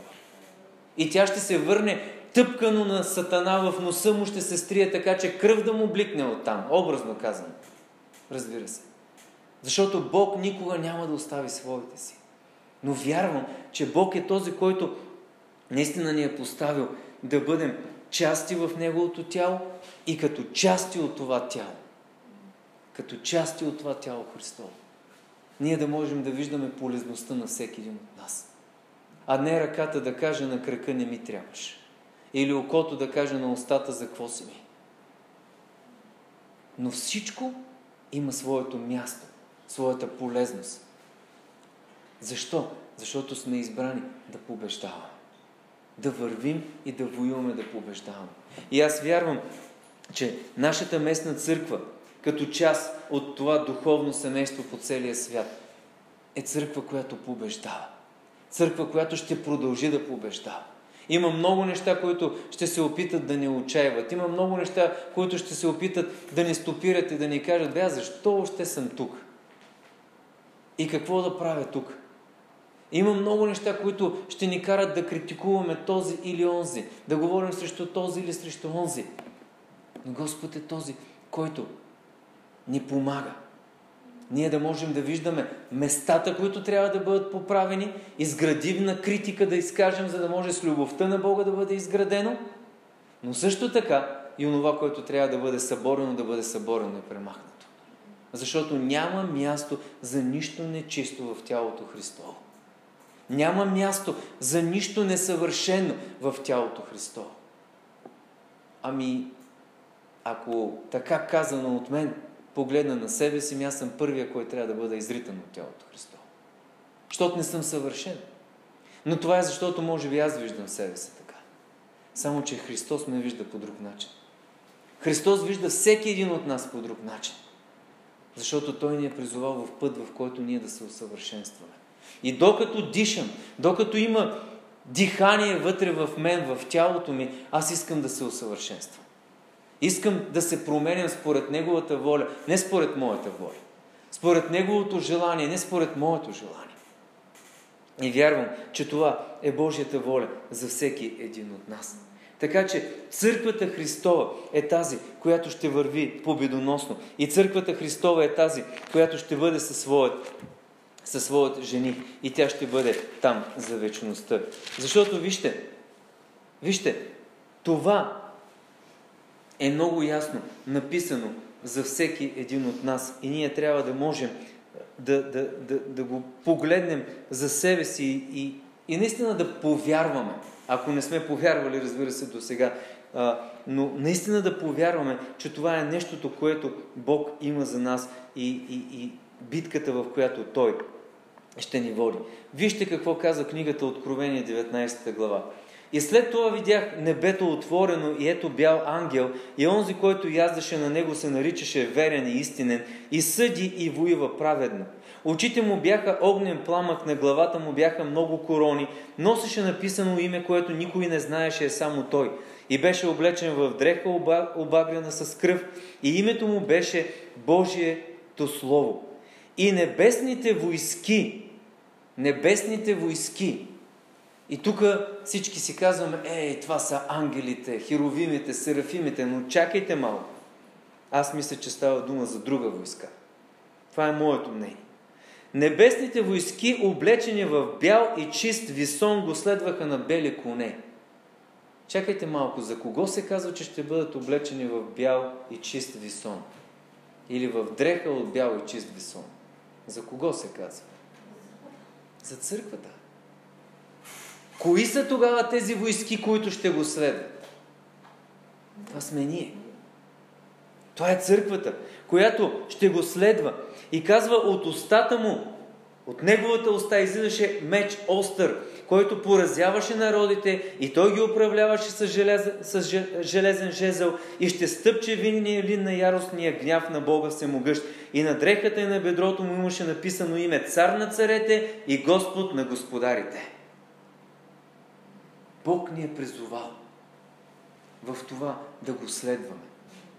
И ние побеждаваме, защото Той побеждава. Разбирате ли? Той побеждава и ние за това побеждаваме. Ако зависеше от мен и зависеше от нас, до сега да сме обърнали гръб и да тичаме. Но не зависи от нас и слава Богу. Защото това, което зависи от нас е да му се доверим. Това, което зависи от нас е да го последваме с цялото сърце и с цялата си душа. Това, което зависи от нас е да вземем, както сме взели вече твърдото и ясно решение, че докато дишаме има дихание вътре в нас, Него ще следваме, Него ще обичаме и ще бъдем част от Неговата невяста. Част от Неговата армия. Част от Неговото тяло, представено тук на земята част от духовния дом, който той е съградил, част от неговото семейство, който той е оставил тук на земята. Ние ще бъдем сол и светлина по лицето на тази земя. Защото за това Бог създаде църквата си. И ако искаме, с това ще приключа, да разберем още повече за църквата, нейното създаване, нейното осъзнаване, позволявам се да го определя, защото с нощи говорих за това, вярвам се спомнете. Нейното създаване, нейното осъзнаване, каква е Божията цел, мисия и призвание за нея. И изпълнението на това прочетете книгата Деяния на апостолите. Но не веднъж. Прочетете я няколко пъти. И казвам ви, ще бъдете различни.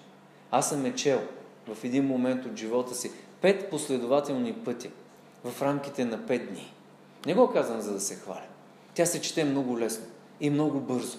Защото е като гъба, която те попива. Не аз попивам, тя ме попива. Аз влизам в нея и виждам всичко това, което Бог е направил. Там виждаме живота на църквата.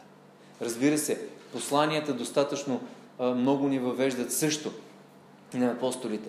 Но само книгата Деяния на апостолите ни разкрива всичко това, за което Господ Исус Христос преди това говорил, е говорил, описано в четирите Евангелия на евангелистите. Но книгата Деяния на апостолите е написана от евангелист Лука, точно за да може да ни разкрие старта, осъзнаването, първите стъпки, прохождането на църквата, утвърждаването и нейното разпръстване по целия свят, за да може да има разширяване на, на това царство. Така че ще завърша с това и ви предизвиквам, когато а, решите в сърцето си, прочетете книгата Деяния на апостолите. Дори да е само веднъж, от край до край. Но ви насърчавам да е повече от веднъж. И ще видите колко много неща ще разберем за Църквата Христова. Говоря практични неща. Надявам се, че и вчера и днес бях достатъчно полезен на всички вас. Далеч съм от мисълта, че съм казал много нови неща, но искрено се надявам да съм успял да съживя и да предизвикам истини, които всички ние знаем. И най-вече да ни мотивира в това да живеем един пълноценен живот на вярващи като част от нашата местна църква. Така че да дадем всичко от себе си, за да може тя да става по-силна, по-смела, по-утвърдена, по-чиста, по-искрена, по-прозрачна, по-ясна и прочитаема за този свят. Защото ако, ако хората не могат да прочетат нашата църква като едно отворено писмо и не могат да видят истината и прозрачността в нея, те няма да повярват в този, в когото ние сме повярвали. Така че това всичко започва от нас. Стартира от нашия живот. И наистина благославен в Неговото име и нека да продължим да ровим върху тази тема. Вярвам, че ще имаме възможността да се срещнем и в други следващи семинари, когато да говоря на, на, на други теми, а, които да бъдат полезни за всички нас, но ви благодаря за тази възможност и за това, че бяхте тук и вчера, и днес. И а, нека Бог да благослови остатъка от денини и да бъде с всички нас. Амин? Амин. Нека да се помолим заедно. Господи, благодарим Ти, че с всяко потапяне в Твоето Слово Ти махаш люспи от нашите очи. Благодарим Ти, че с всяко стъпване в познаването и желанието ни за разбиране на дълбочината на Твоето Слово, Ти ни помагаш да можем да Те видим по-ясно и този огледален образ, който е размазан и неясен за нас, започва все повече и повече да се изяснява, както сутрин, когато слънцето изгрява и виделината, светлината малко по малко настъпва и прогонва тъмнината, така и пред нас се отваря тази вечна картина.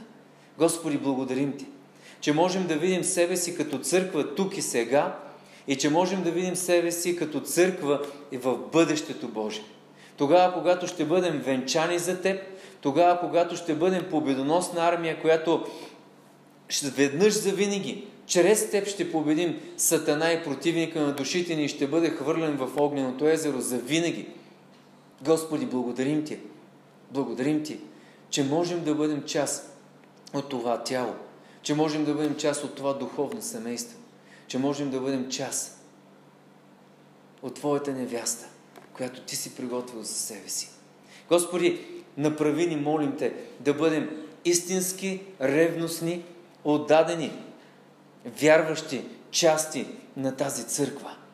Части, Господи, на тази местна църква, в която ние да инвестираме и да вложим целият капацитет, таланти, умения, знания, всичко това, което Ти си ни дал, Боже, за да го използваме за Теб и за тялото Христово. Да го използваме за утвърждаването, съзиждането и съграждането на църквата. Господи, молим Те, отвари ни очите. И нека да не разчитаме само на духовните си водачи и лидери, но нека всеки един от нас да даде всичко от себе си, за да може Твоята църква, както в световен мащаб, така, Господи, и тук, тази местна църква, която ние сме приели като, като наше духовно семейство. Господи, нека да бъде благословена от Теб изобилно. Църква съживена, църква обновена, църква въоръжена, църква, която да воюва и да побеждава. И църква, която да расте, като се пребавят нови и нови и нови души, които, Господи, да бъдат част от тялото Христово, на което сме и всички ние. Благодаря Ти и те моля Твоето благословение да бъде винаги върху нас. Амин. Ако посланието ви е харесало и мислите, че ще бъде подходящо за някой ваш приятел или познат, бъдете свободни да го споделите. Не забравяйте да се абонирате за канала ни. А ако искате да разберете повече за нас, освен на сайта ни, може да го направите като ни последвате и в социалните мрежи. Благодарим ви, че се включихте.